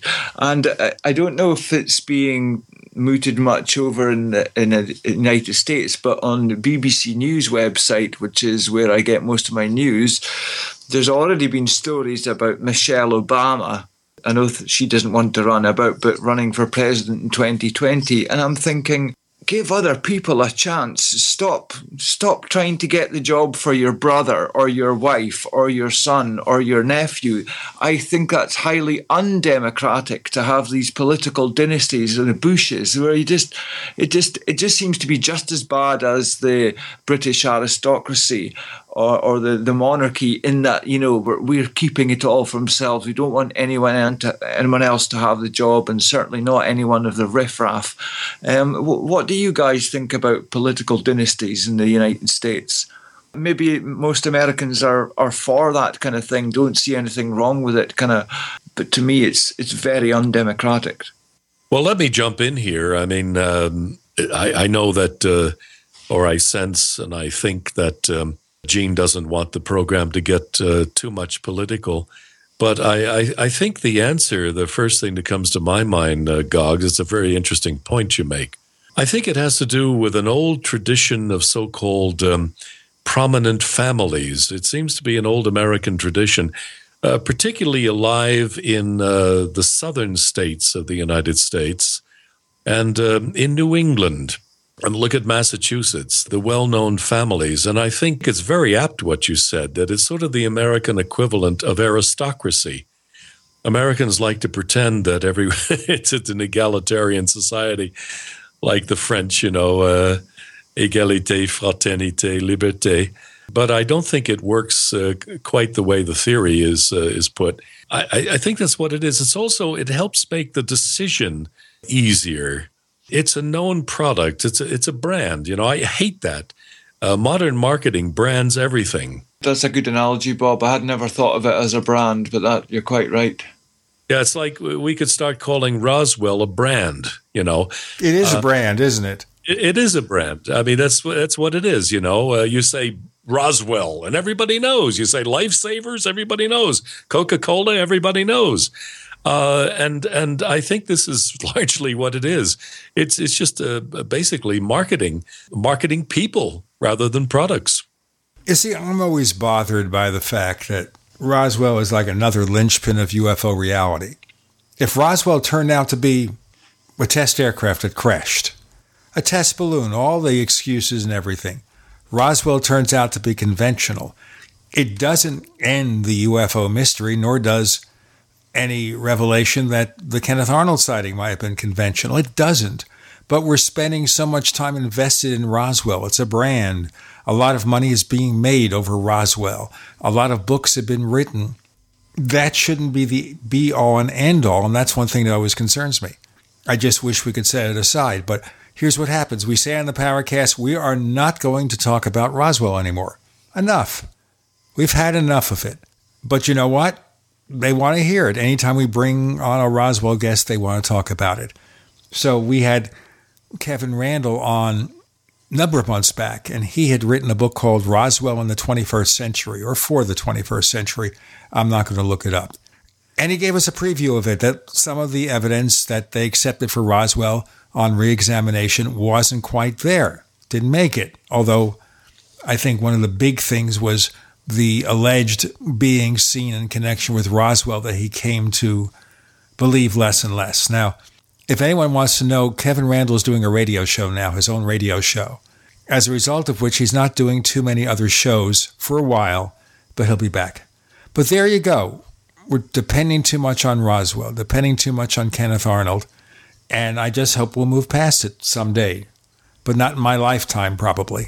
But Gene, let me stir the pot for a moment here, and I hope okay, let me get my spoon. Go ahead. I need a ladle. Let me get my pot. Yeah. Not that kind of pot, Gogs. I prefer wooden spoons. Cook a lot of sauces. And I don't mean this to be provocative, especially after what you've just said. But, you know, the thought just occurred to me. We dwell on Roswell. Well, a lot of people dwell on Roswell just as though the same way we dwell on old movies like The Day the Earth Stood Still. It's one of my old-time favorites. I watch it over and over, never get tired of it. And I think this is what it is. This is why people are drawn back to Roswell and some of the old classic stories, especially Roswell is a classic. And people, the answers have not been forthcoming. The questions are still there. It's never been answered. Of course, you can discuss this till the cows come home. But I just want to throw this out. Theoretically, rhetorically speaking, how many Roswells have maybe happened since the Roswell incident, and the military, the authorities covered them up more effectively than the Roswell incident? The means available to them are far more sophisticated than they were in those days. That's very true, and that's just talking about the United States. I would imagine a country like China, which has much more control over its people, its broadcasting, movement of people. It's also a large landmass, and you know, we know there's lots of UFO activity reported in Brazil. So what's being covered up in these places as well, and with what you're saying there, Bob, as well, about not only could maybe the military be better at covering up things since Roswell, but who knows if maybe they are the ones that are kicking up the name Roswell again for the old look over here and not over there kind of thing. It might be so, for instance, when Bill Clinton said he was going to look into the Roswell thing again and the US Air Force did that, who knows if there was another, you know, it's a shell game, there was something else more interesting going on. They think, all right, we'll start publicising that. We're going to look into Roswell again. And whether something happened there or not, I suppose it could be a useful tool as a distraction. Now, what's the other New Mexico crash that is next to Roswell in terms of known, supposed American saucer crash landings? It's on the tip of my tongue, but I think Gene knows probably. Gene knows it for sure. The other case is Aztec, New Mexico, but I don't think the evidence is near as much as you have for Roswell. So we really don't take it seriously here. Well, my point was anyway, just what if, say, for instance, that it was a real case or something like that, then and Roswell isn't a real case, then I can imagine anyone who wanted to cover it up, they would just keep feeding Roswell-themed stories or bits and pieces out into the media to keep the public or the UFO public looking in that direction, while maybe a real other event is going on kind of under our noses, because suddenly we're looking over towards Roswell metaphorically again. I have to stir the pot again, gentlemen. You mentioned Nevada, and I'm just picking on Nevada because Nevada is known to be one of the most notorious testing grounds in the United States. Parts of it are highly secret, as we know, and all of these things seem to happen in New Mexico or Nevada, you know, these way out back places. I smell the military there somehow. I smell something terrestrial. And I am always, I'm living in Switzerland. Gogs, you're in Scotland. And, you know, we have a lot of wild country over here, mountains. I walk the dog sometimes. It's scary. I have never been assailed by an ET. I've never been kidnapped, never had any encounter with them. I've never seen anything. I have to ask Bob whether he lost some time sometime.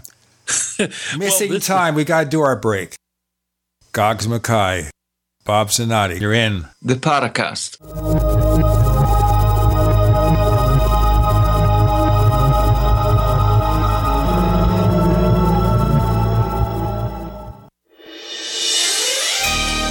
Thank you for listening to GCN.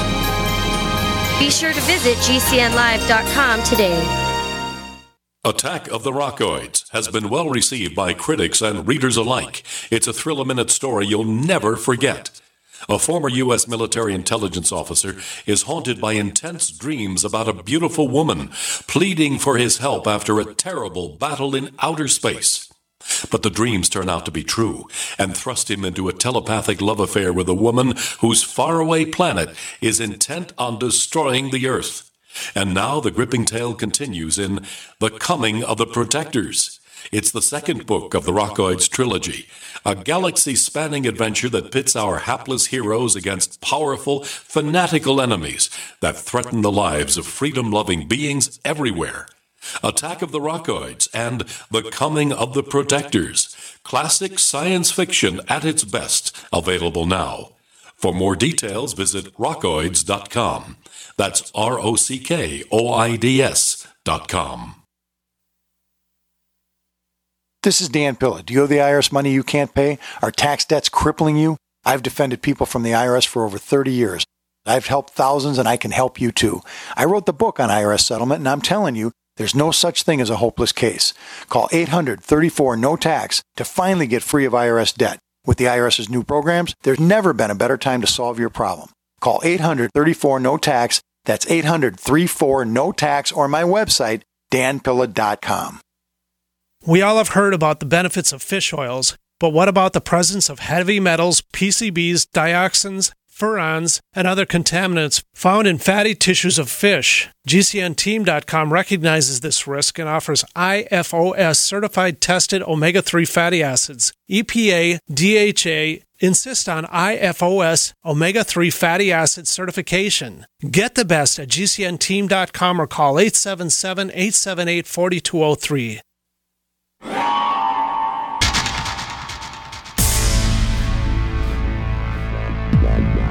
Welcome back to the Paracast, the gold standard of paranormal radio. And now, here's Gene Steinberg.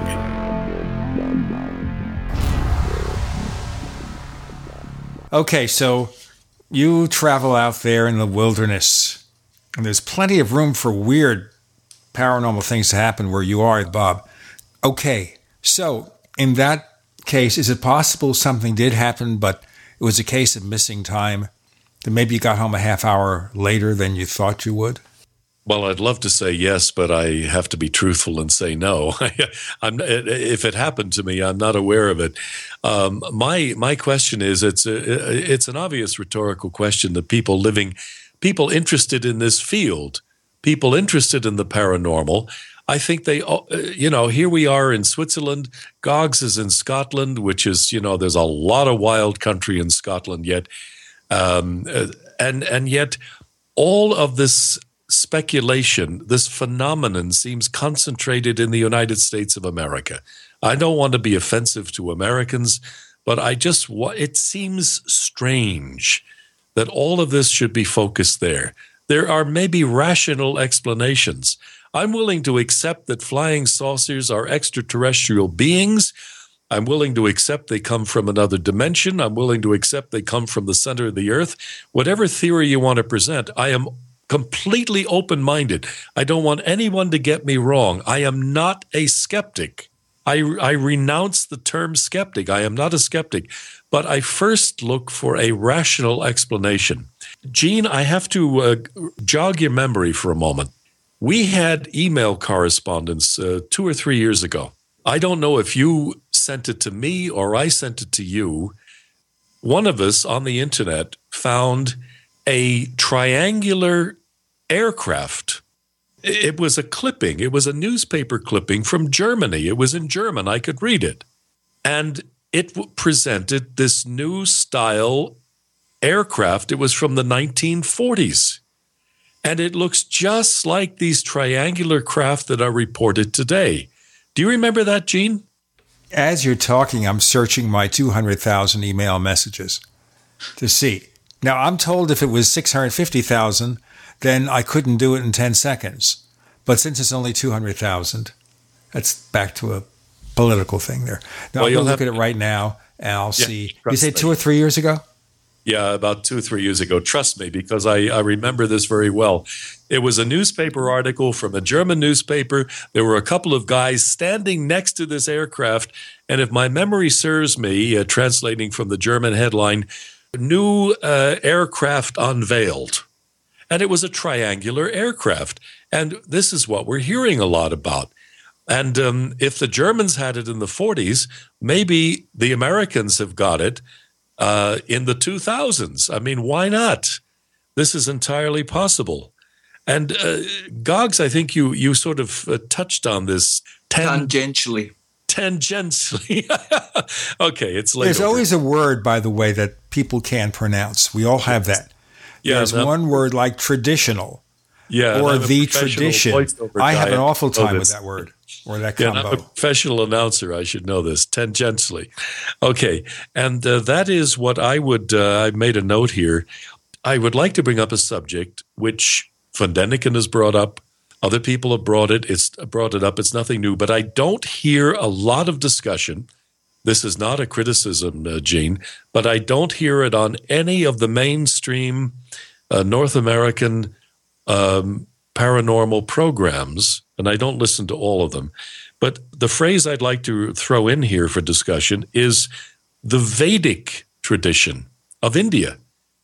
Now, we've all heard sort of mention that flying saucers were mentioned in ancient India, but I happen to, I'm interested in Vedic science, which is the old science of India.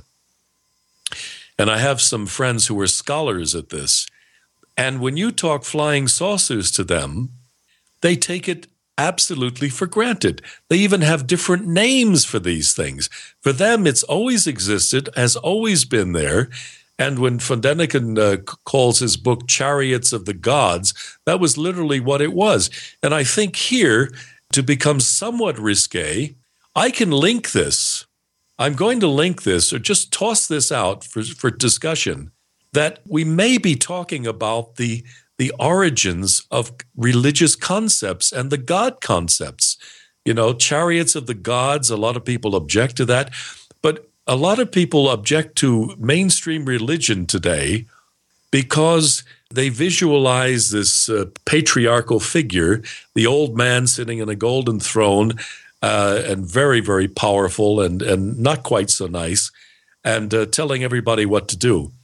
But what if God, what a lot of people traditionally call God, was simply entities from another planet or from outside the universe who came to create us?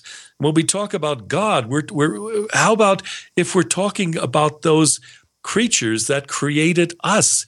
To me, it makes a lot of sense, and it could revolutionize the whole concept of religion. Do you remember, Bob, the movie Stargate? I'm not a great movie fan. I must confess, I heard of it, but I don't remember it. In ancient times, ancient astronaut times, they came, these advanced beings, through a stargate. That's kind of a device that allows you to travel through a wormhole to another part of the galaxy or a different galaxy, all right? But the point being here is that it was really about ancient astronauts that came here and left this stargate and exerted control over us and pretended to be gods. Whether they pretended to create us or not, I don't know, but they had their own complex and they wanted to control lesser races. So that was part of the original concept of Stargate. It's not unusual. And certainly we know about Eric von Däniken. We mentioned Les. I don't know if you've heard the episodes where I discussed it. We mentioned Les, our old friend Yonah Fortner. Remember him? Oh, I had him on my show. Yes, you did. Did you know when he wrote his piece, a series on extraterrestrialism for Saucer News about ancient astronauts, evidently most of his sources were made up? Well, you could do that in those days, Gene. And this is where a lot of saucer stories come from. Well, the thing is, too, that Yonah would pretend to speak in another language, and I had no idea what he was saying because I didn't know the other language. Oh, this is Sanskrit. Okay, fine. You're now talking to me in Sanskrit. And this is something I think that Jim Moseley kind of knew but never really considered the possibility that Yonah would put on people. And he was smart enough to simply fake it. I think he was always faking it. I always had that impression. For those who don't understand what we're talking about my show back in New York in the 60s, Coffee Clutch, and you were a regular guest on that show, and we had Jim Moseley on practically every show, all those so-called regulars. You were a regular on there, and Yonah was on the show a couple of times, and I always had the feeling that he was pulling our leg. Oh, yes. Not that he wasn't smart. He was very, very smart.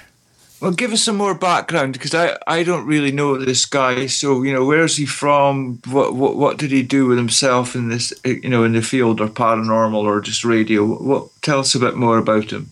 Well, before we do that, I have to do a break in a moment before we go into Yonah Fortner.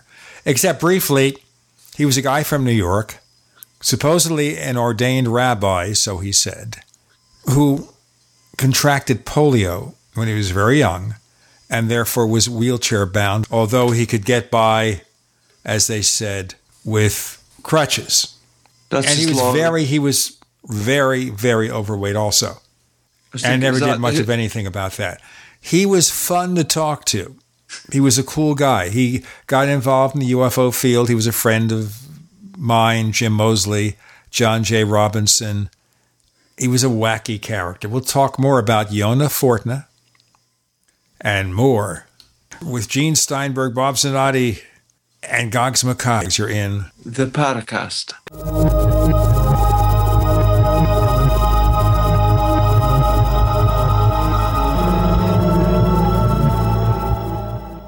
The award-winning graphic converter, the universal genius for photo editing on your Mac. Join over 1.5 million loyal users for this Swiss Army knife photo editing app.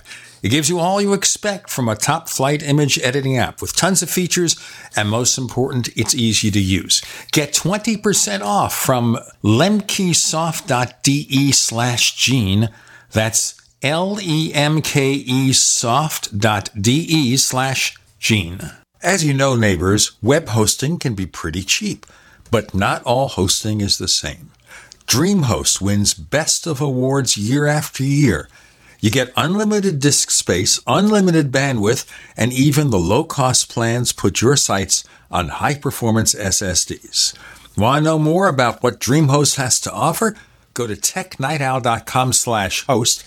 Once again, that's technightowl.com/host. Winter has just begun, and are you already tired of being cold? How would you like to never be cold again? This is Dale with Fortress Clothing, and I'm here to tell you, you will never be cold again with Fortress. If you're tired of freezing your butt off, elk hunting, sitting in a tree stand, deer hunting, winter camping, fishing, ice fishing, no longer fear the cold. If you snowmobile, ski, snowboard, get Fortress. Sledding with the kids, shoveling the walks, shopping, or if you or your spouse get cold feet at home, get Fortress. If you're stuck outside working in the cold or find yourself in an emergency situation, get our winter bug out bag and you will never be cold again. Fortress is the answer, so quit complaining and go to fortressclothing.com. It's a mid-layer garment that goes with anything you want to wear. Enter coupon code RADIO and get 20% off any item. Go now while we still have inventory. fortressclothing.com. From the pages of the Bible comes a terrifying account of an ancient beast that was half man, half demon. It is returned in the best-selling novel Nephilim by L.A. Marzulli. Indiegogo presents you with an opportunity to get involved in making this supernatural novel into a major motion picture. Join journalist Mac McKenzie as he travels halfway around the world to uncover the truth about aliens and demons. Join our Indiegogo campaign to get Nephilim made into a movie. Go to Indiegogo.com, #Nephilim. Are you tired of commuting to a job that makes someone else rich, working harder than ever, but getting nowhere? Do you hate spending hundreds of dollars every week on daycare, having someone else raise your children? With our opportunities, you can start earning money as soon as next week. You get to be the boss, work from home, and live a happier life.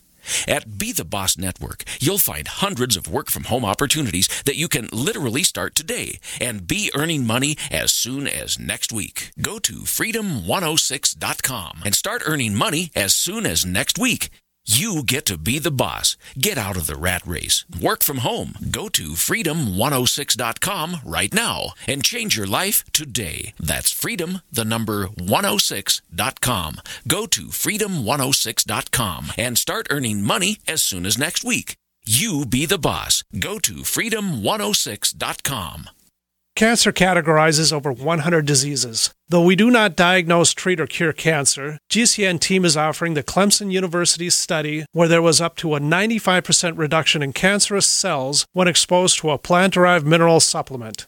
If you or a loved one are searching for answers to this horrifying disease, come to GCNteam.com or call 877-878-4203. We'll email you a copy for free. That's 877-878-4203. We'd like to hear from you. If you have a comment or question about the Paracast, send it to news@theparacast.com. That's news@theparacast.com. And don't forget to visit our famous Paracast community forums at forum.theparacast.com. We have Bob Zanotti, Gene Steinberg, Gogs Mackay, and we're talking about a little of everything. We start with Debbie Harry, went to disclosure. We were talking about ancient astronauts and about a very eccentric character from New York named Yonah Fortner. Now, just to tell you this before we go on, Bob, and you can tell the rest, sometime before he died, year or two before he died, I had a talk with him on the phone. He was living in L.A. then. How he got there, I have no idea. He claimed to be working with major motion picture companies, to be a friend of George Lucas, and that the character of Yoda was based in part on Yonah. But when you look at Yonah, you'd think maybe Jabba the Hutt. Well, I can't speak to that, Gene, because my knowledge and memory of Yonah goes back to the 60s. So what his where his path took him after that, I don't know. But, you know, something did come to mind when you were talking about motion pictures and flying saucers and everything else. I mean, it's possible. You know, maybe they met up at a cocktail party That's the way the business works. You know the business. You pick up ideas from all kinds of likely and unlikely places. But do you remember the Reverend Frank E. Stranges? He left this life some years ago, but I featured him on my show on the Coffee Clutch, and he was friends with another mutual friend of ours, Gene, Augie Roberts, August C. Roberts, the famous UFO photographer. And he was a regular on the Coffee Clutch show. In fact, he was my production coordinator. And we had regular correspondence with Dr. Frank E. Stranges.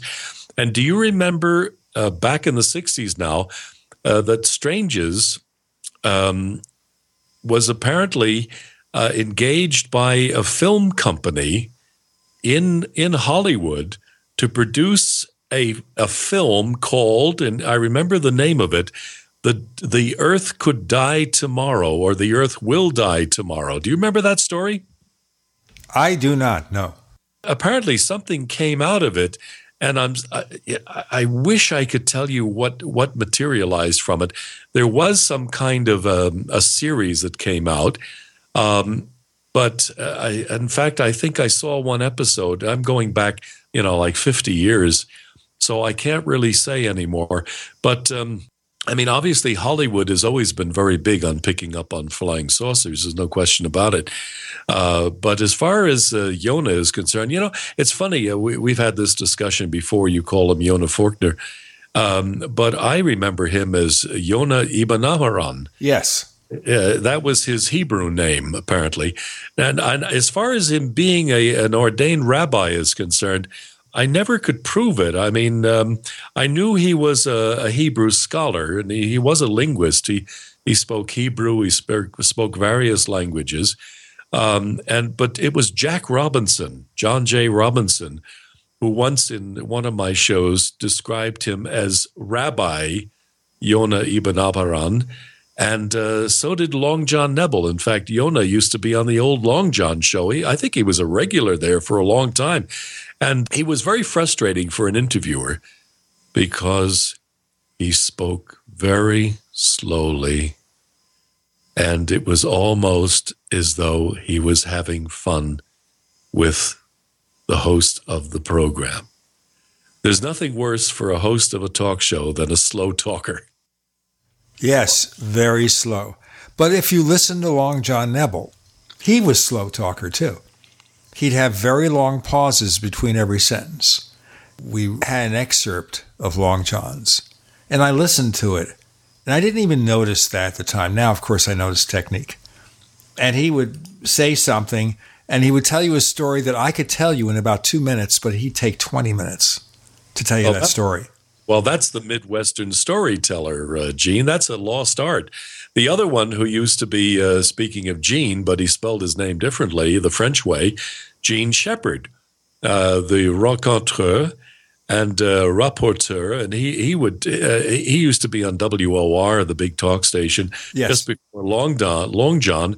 And I learned a lot from Gene. I met Gene. I met Long John, and I used to spend some time at WOR on 1440 Broadway. They moved downtown now several years ago. But that was the art. And, it's funny you bring this up about speaking slowly. That used to be the classic art of announcing.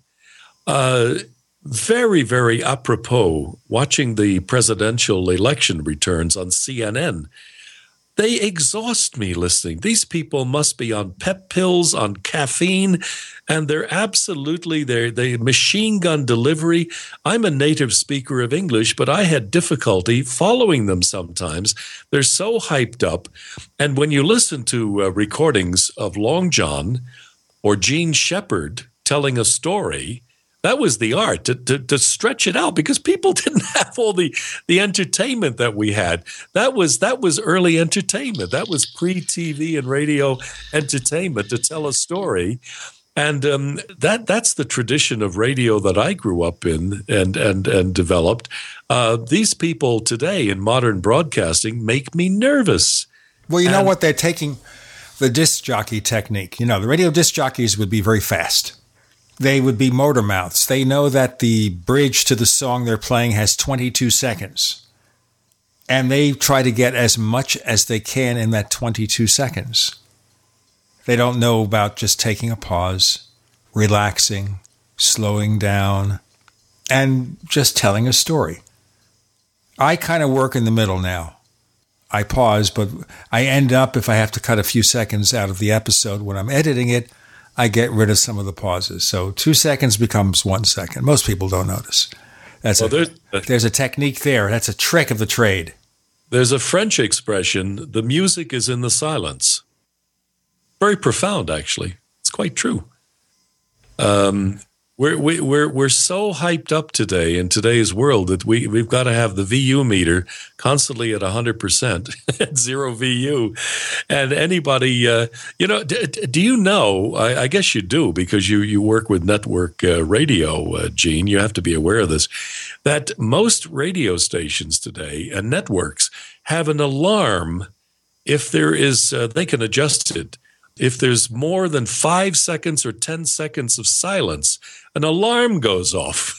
It's part of the insane world we're in today. Everything has got to be modulation and noise, and people's heads are full of noise. But all great creativity, all great things that happen in this world is when we give people silence, as the French say. The music is in the silence. We once at Swiss Radio International, where I worked for 32 years, that was that paid the bills here. I was an international broadcaster on shortwave, and we interviewed a guy once, and he was a cyber technician or researcher or something, cybernetics, and he said, the human brain is the greatest computer that has ever been developed. There's another computer it's taking over right now. But it's going to develop commercials for us. Yeah, Bob Zanotti, Gene Steinberg, Gogs Mackay. This is the Paracast.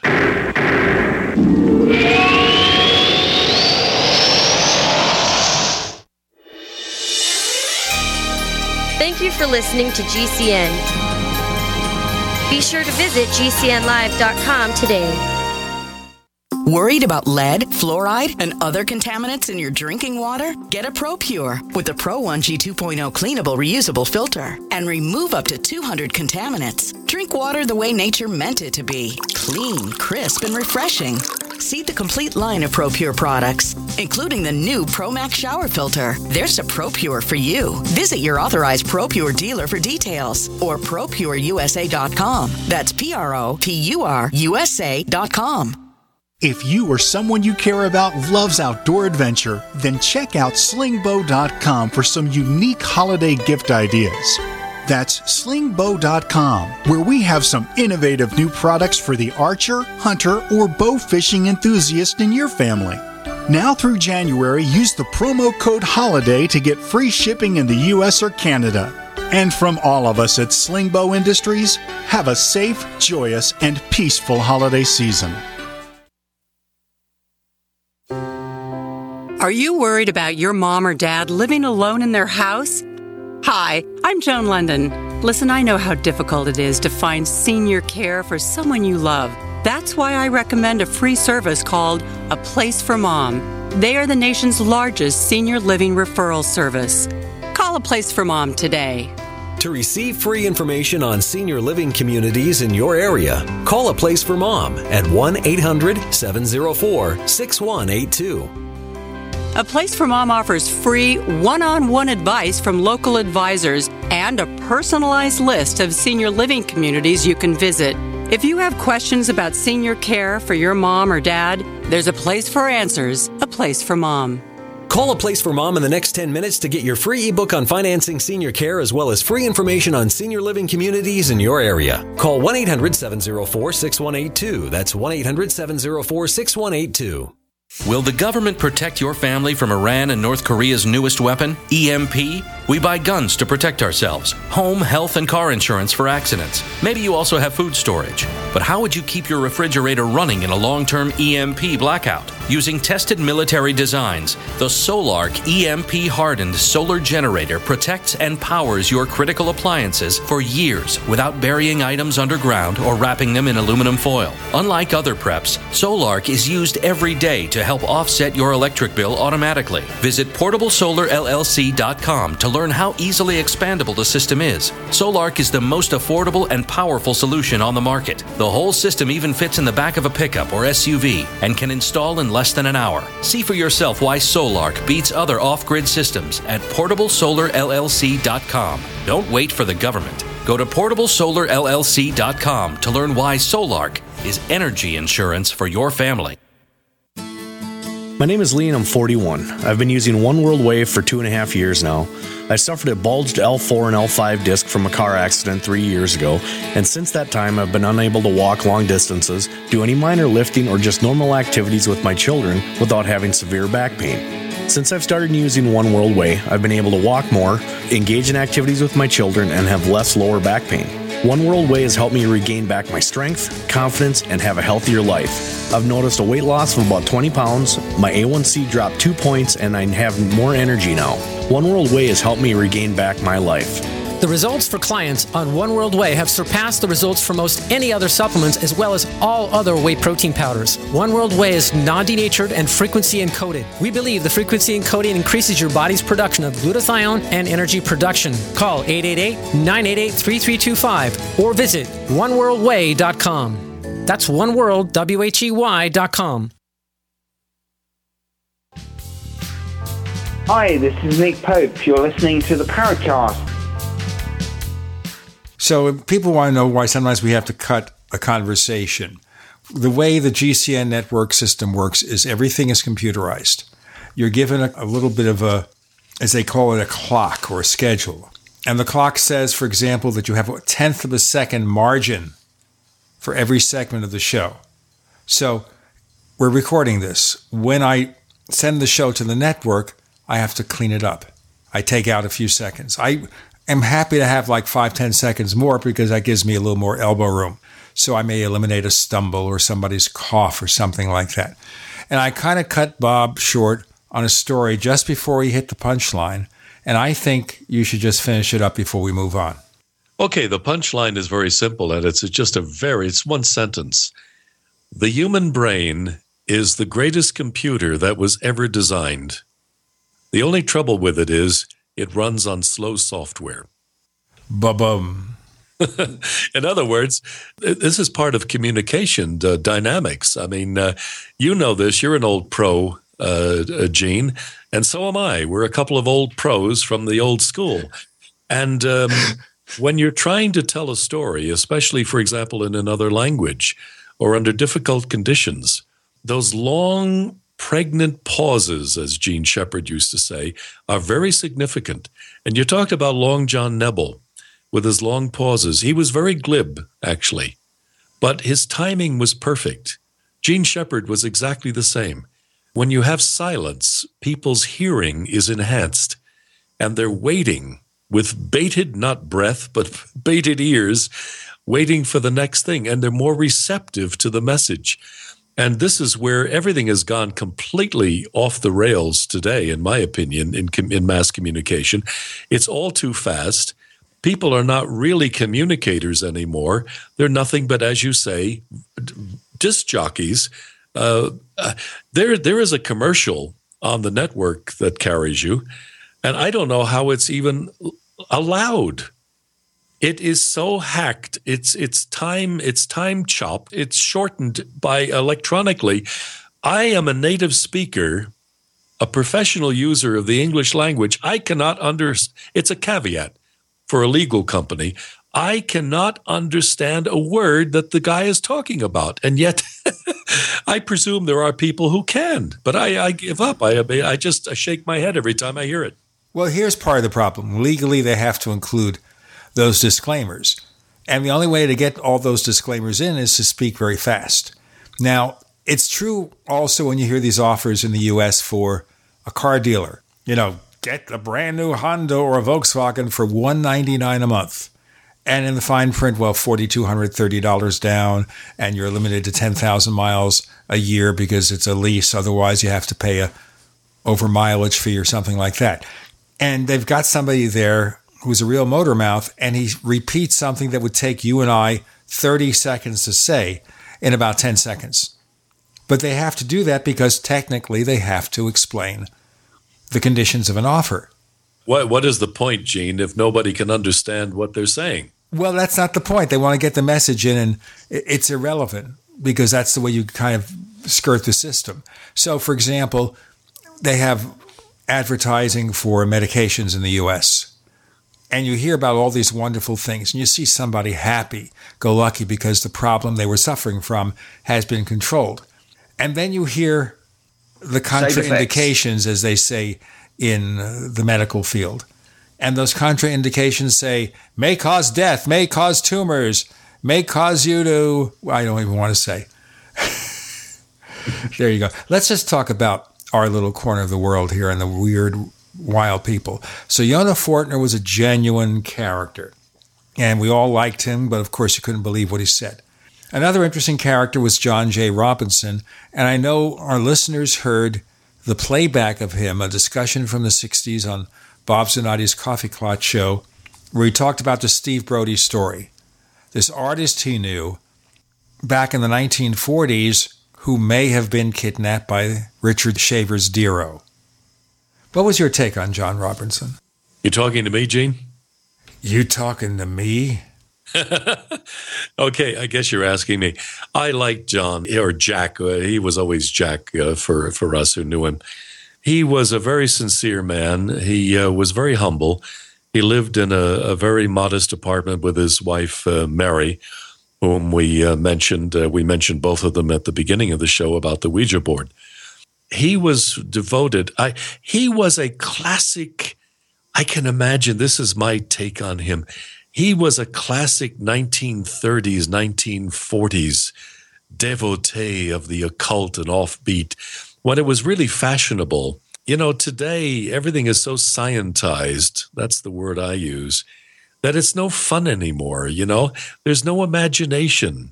When I go back to the old coffee clot shows back in the 60s, and you remember those days, you know, you didn't have people being challenged the way they are today. There's so much aggression today. In those days, people could speak their mind.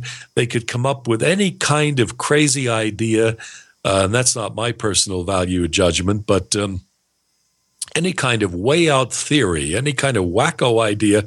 And the people around the table, there were circles who met. And you know, you were part of it, Gene.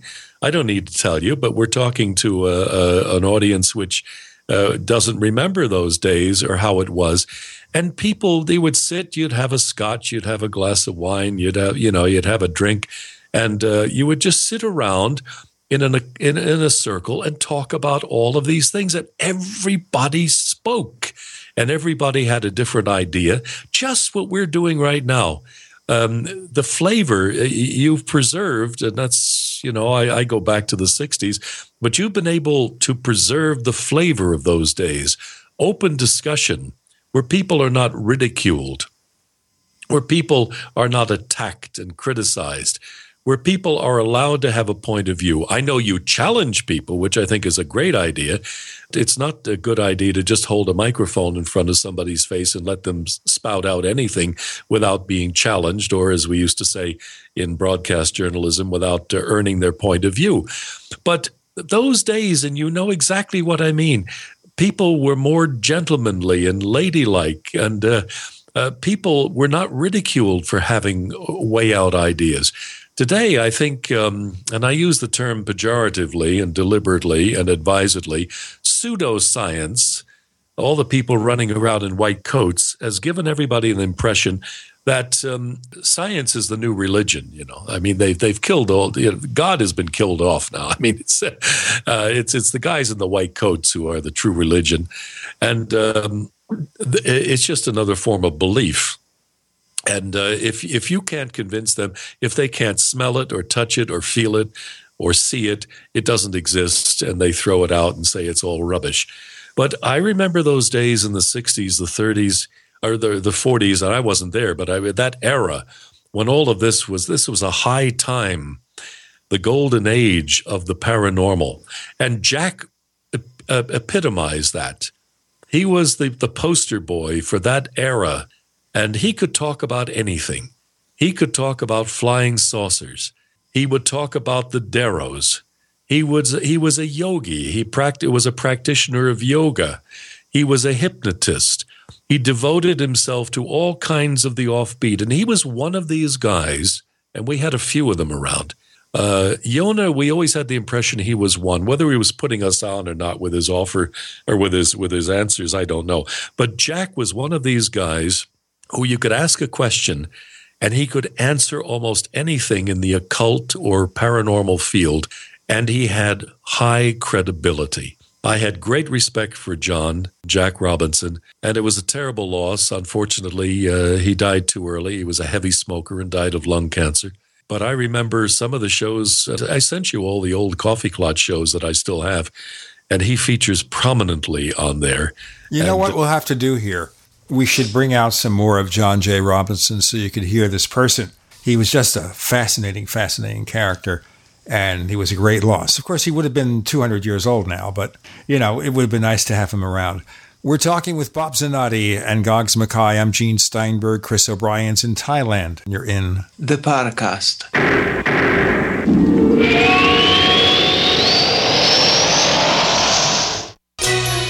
Thank you for listening to GCN.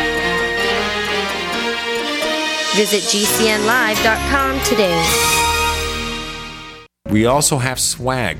You know, we have all these exclusive Paracast things that you can buy. We've got, like, I guess 60 or so different items, and entails T-shirts, sleeves for notebook computers, iPad cases, mouse pads, the Paracast Jumbo Tote Bag, all sorts of T-shirts and jackets and stuff like that for men and women.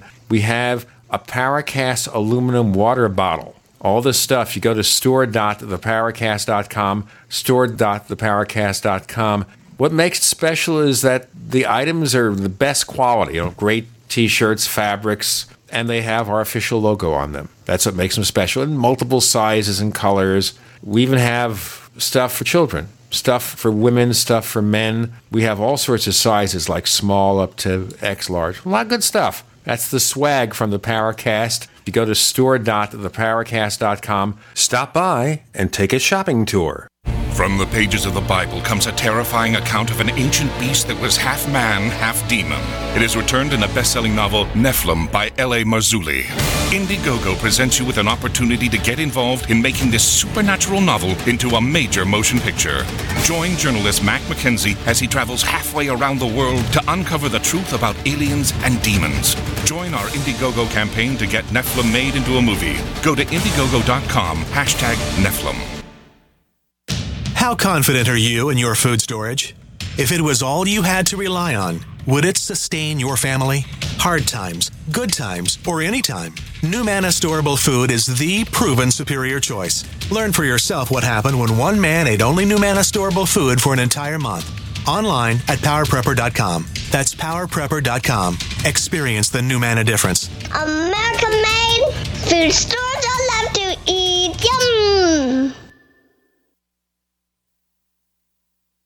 We use cell phones against our heads every day. But now, a landmark U.S. government study confirms increased health risks from exposure to EMF radiation emitted from these devices. The time to protect yourself is now. The solution is Defender Shield. Proudly made in the USA, Defender Shield blocks virtually 100% of EMF radiation emitted from cell phones, tablets, and laptops. Buy now at DefenderShield.com. Use discount code DEFENDER for 10% off. DefenderShield.com, the worldwide leader in EMF radiation protection. Hi, Peter Vaccaro for ParanormalDate.com. Are you looking for love in all the wrong places? Now you have a chance to change that by signing up for free at ParanormalDate.com. This incredible dating site puts people of like minds together. People who are interested in the strange, the unusual, mysteries, ghosts, UFOs, and the afterlife, and so much more. ParanormalDate.com was developed for you, people seeking a viable alternative to the other dating services. You can join for free by going to paranormaldate.com. And if you decide you like it and want to connect with people, use the code GEORGE for a substantial discount.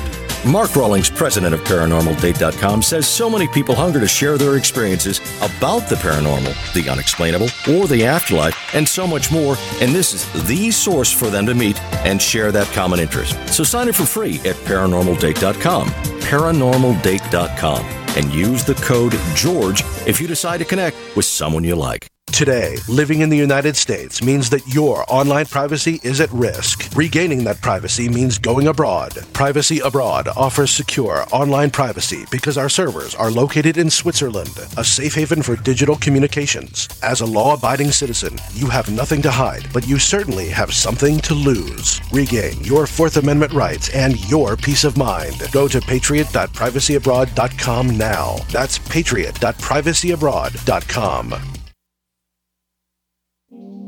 Hi, this is Don Ecker, and you are tuned into the Paracast. Let me tell you what, you're going to hear stuff here that you probably won't hear anywhere else. Hear that, George Snorri? We continue with Bob Zanotti, who years and years ago, before most of you were born, was host of a radio show called Coffee Clutch, on which I was one of the regular guests. We have Gogs Mackay, and when we talk about John J. Robinson, in the real world, he was a banker. You know, not a high muckety-muck at a bank, just like a normal kind of guy who worked at a bank in New York City. But when he got home, he became a totally different person. I spent a lot of time at his home, stayed the night a couple of times when it got real late, and he was just a joy to deal with. A lot of fun. Sometimes I ticked him off a little bit. I had kind of a crazy, wacky sense of humor in those days, and he didn't appreciate it. But it was fun to talk to. And he was typical of a lot of people, though, at that time who just smoked multiple packs a day. I just want to quickly say something that I know many other Paracast listeners are probably just thinking now, like I was. I'd love to hear some of those shows with the young Bob, Gene, and all these other characters. Is there any way to make that happen, Bob? Well, we've already done it. Right, Bob?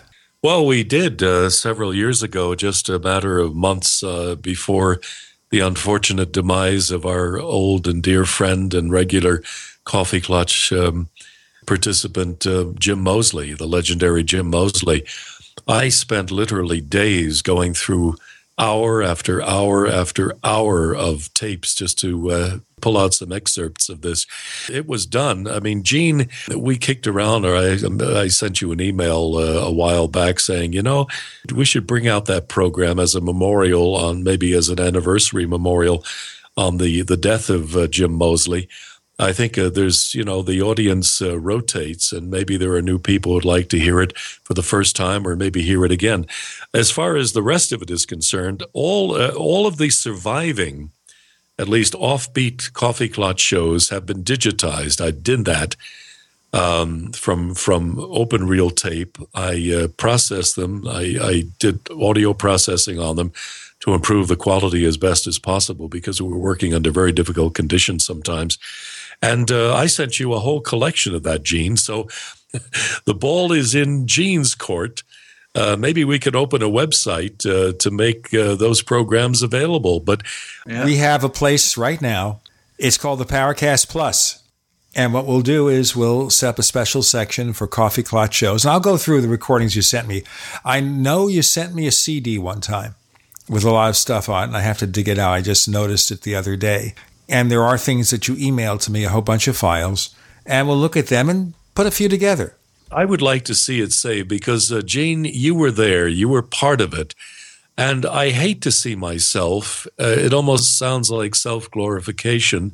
But I thank you for the point, Gogs. We had a wonderful time in those days. Just, you know, this description I gave a few moments ago, the excitement of the time. When people were ladies and gentlemen, we listened to each other. We speculated. We talked without ridiculing people. There's so much anger today. And in those days, when I was doing the Coffee Clutch shows, and Gene was there with me at the table many, many times, we really got into this stuff and speculated, and no one considered anyone foolish No one ridiculed the other, and we got into some wild stuff. I mean, we heard stories about Jim Moseley's treasure hunting in Peru. We heard the Ouija board program I described at the beginning of the show. It's all there. It's all live. We talked with the Reverend Bill Dott, the spiritualist minister, about spiritualism. I mean, and on. We have so much saucer stuff there. We have so much occult stuff. We have so much paranormal stuff. It just hit me recently that we're talking about a sound document that really should be preserved and made available to people today to hear how it was in the heyday. And thank you, Gene, for the idea. As I said, I'll start looking at it the next couple of weeks. Right now I have a bunch of files I have to put up in the Paracast Plus. But we don't want to just put out everything at once. We're going to spread them out over time. And once they're out there, predictably the files from Paul Kimball, his videos and other episodes of The Other Side of Truth, once that's done, I will start to look at some of these coffee clutch files. And let's see what we come up with. Let's see what episodes we can present. The one thing that you and I, Gene, have to we have to bite the bullet here, because we have to recall, this is the caveat, we have to remember that you and I were in our teens and 20s at the time. When I started Coffee Clutch, I think I was 17 or 18 years old when I landed that show. I was barely 20, and I think you were about the same age. You have to be gentle with us when you listen to it. A very young Gene Steinberg and Bob Zanotti in the early days of their radio careers. So be gentle and be kind when you listen. This is before I went to radio school. It's all going to be love for me, that's for sure. Well, you're very kind, Gogs, and I'm glad we could talk about this here. We're hatching a scheme right here on the Paracast. Well, talking as a listener, that just my ears have pricked up, and all these characters interest me. And I already was quite a fan of Jim Moseley, and I used to love his appearances on the Paracast, and just. To me, that just sounds like an ideal circumstance in time. Back in a simpler day in radio, sitting around talking about all these things without the internet trolls to jump down your throat and stuff, even if it is a bit sketchy or unpolished compared to what you guys would maybe do as professional radio people these days. I know for a fact loads of Paracast listeners would love to hear all this stuff. I guarantee it. Well, that's going to be what's happening. And it might sound like we're being crass and commercial, but, that's how it works. You know who else is on those one of those shows, Gene? Our good friend Tim Beckley. Oh, well, Tim Beckley always sounds the same. Oh, yeah. I remember he was on one of the marathon shows we did. I think it was the last show we actually did. I think we recorded that over at Jack's house, and Tim Beckley turned up. The guy who was who wanted to propose that the UN investigate UFOs, von Kavitsky, Coleman von Kavitsky. Remember him? Indeed. And then, he appeared once. But mainly it was Gene Steinberg and Augie Roberts, and we had Dom Lucchesi on there, who was another character. He was in sort of the same league as Yonah. They were related. And in terms of their ability to tell spin yarns and so on. In fact, Jim Moseley in that show we did several years ago, just before Jim died, which he appreciated very much. He told me afterwards how happy he was with that show. It was very, very good timing. It took a lot of work to put that together. There's so much there. And Gogs frames it very, very eloquently. It's an opportunity for people to go into a time machine in this whole field and find out what life was like back in the 60s when we were talking about this stuff before it became fashionable. The show we're talking about is called Voices of the Past with Jim Moseley and Bob Zanotti from May 13th, 2012. It's in the Paracast archives. And we feature Augie C. Roberts, Dominic Lucchesi, John J. Robinson, Yonah Fortner, and Alexander McNeil, and Andy Sinatra, the Mystic Barber. A couple of really wacky characters. We had them all on the show, Gene. I look back to those days very favorably and with great longing. Those were tremendous days. Not only for me in my early beginnings as a broadcaster, but also the people, the excitement, the fun. We just don't have the excitement today we had back then. If you want to find us on Twitter, look for The Paracast. Look for The Paracast on Twitter. We also invite you to check out The Paracast Plus, where we're going to get some of those Coffee Klatch shows put up in the very near future. We also have the After the Paracast podcast, the commercial-free version of this show. We also have a lot of other really good things, such as episodes of The Other Side of Truth, all for a low subscription rate starting at a mere $4.99 per month.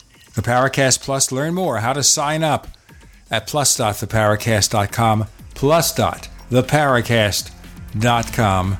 Bob Zanotti, Gogs Mackay, thank you both for joining us this week on The Paracast.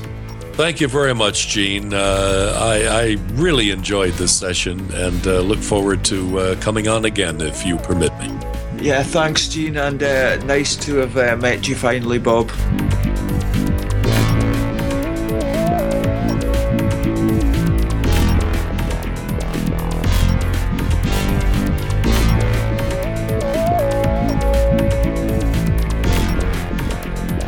The Paracast, featuring Gene Steinberg and Christopher O'Brien, is a copyrighted presentation of Making the Impossible, Incorporated.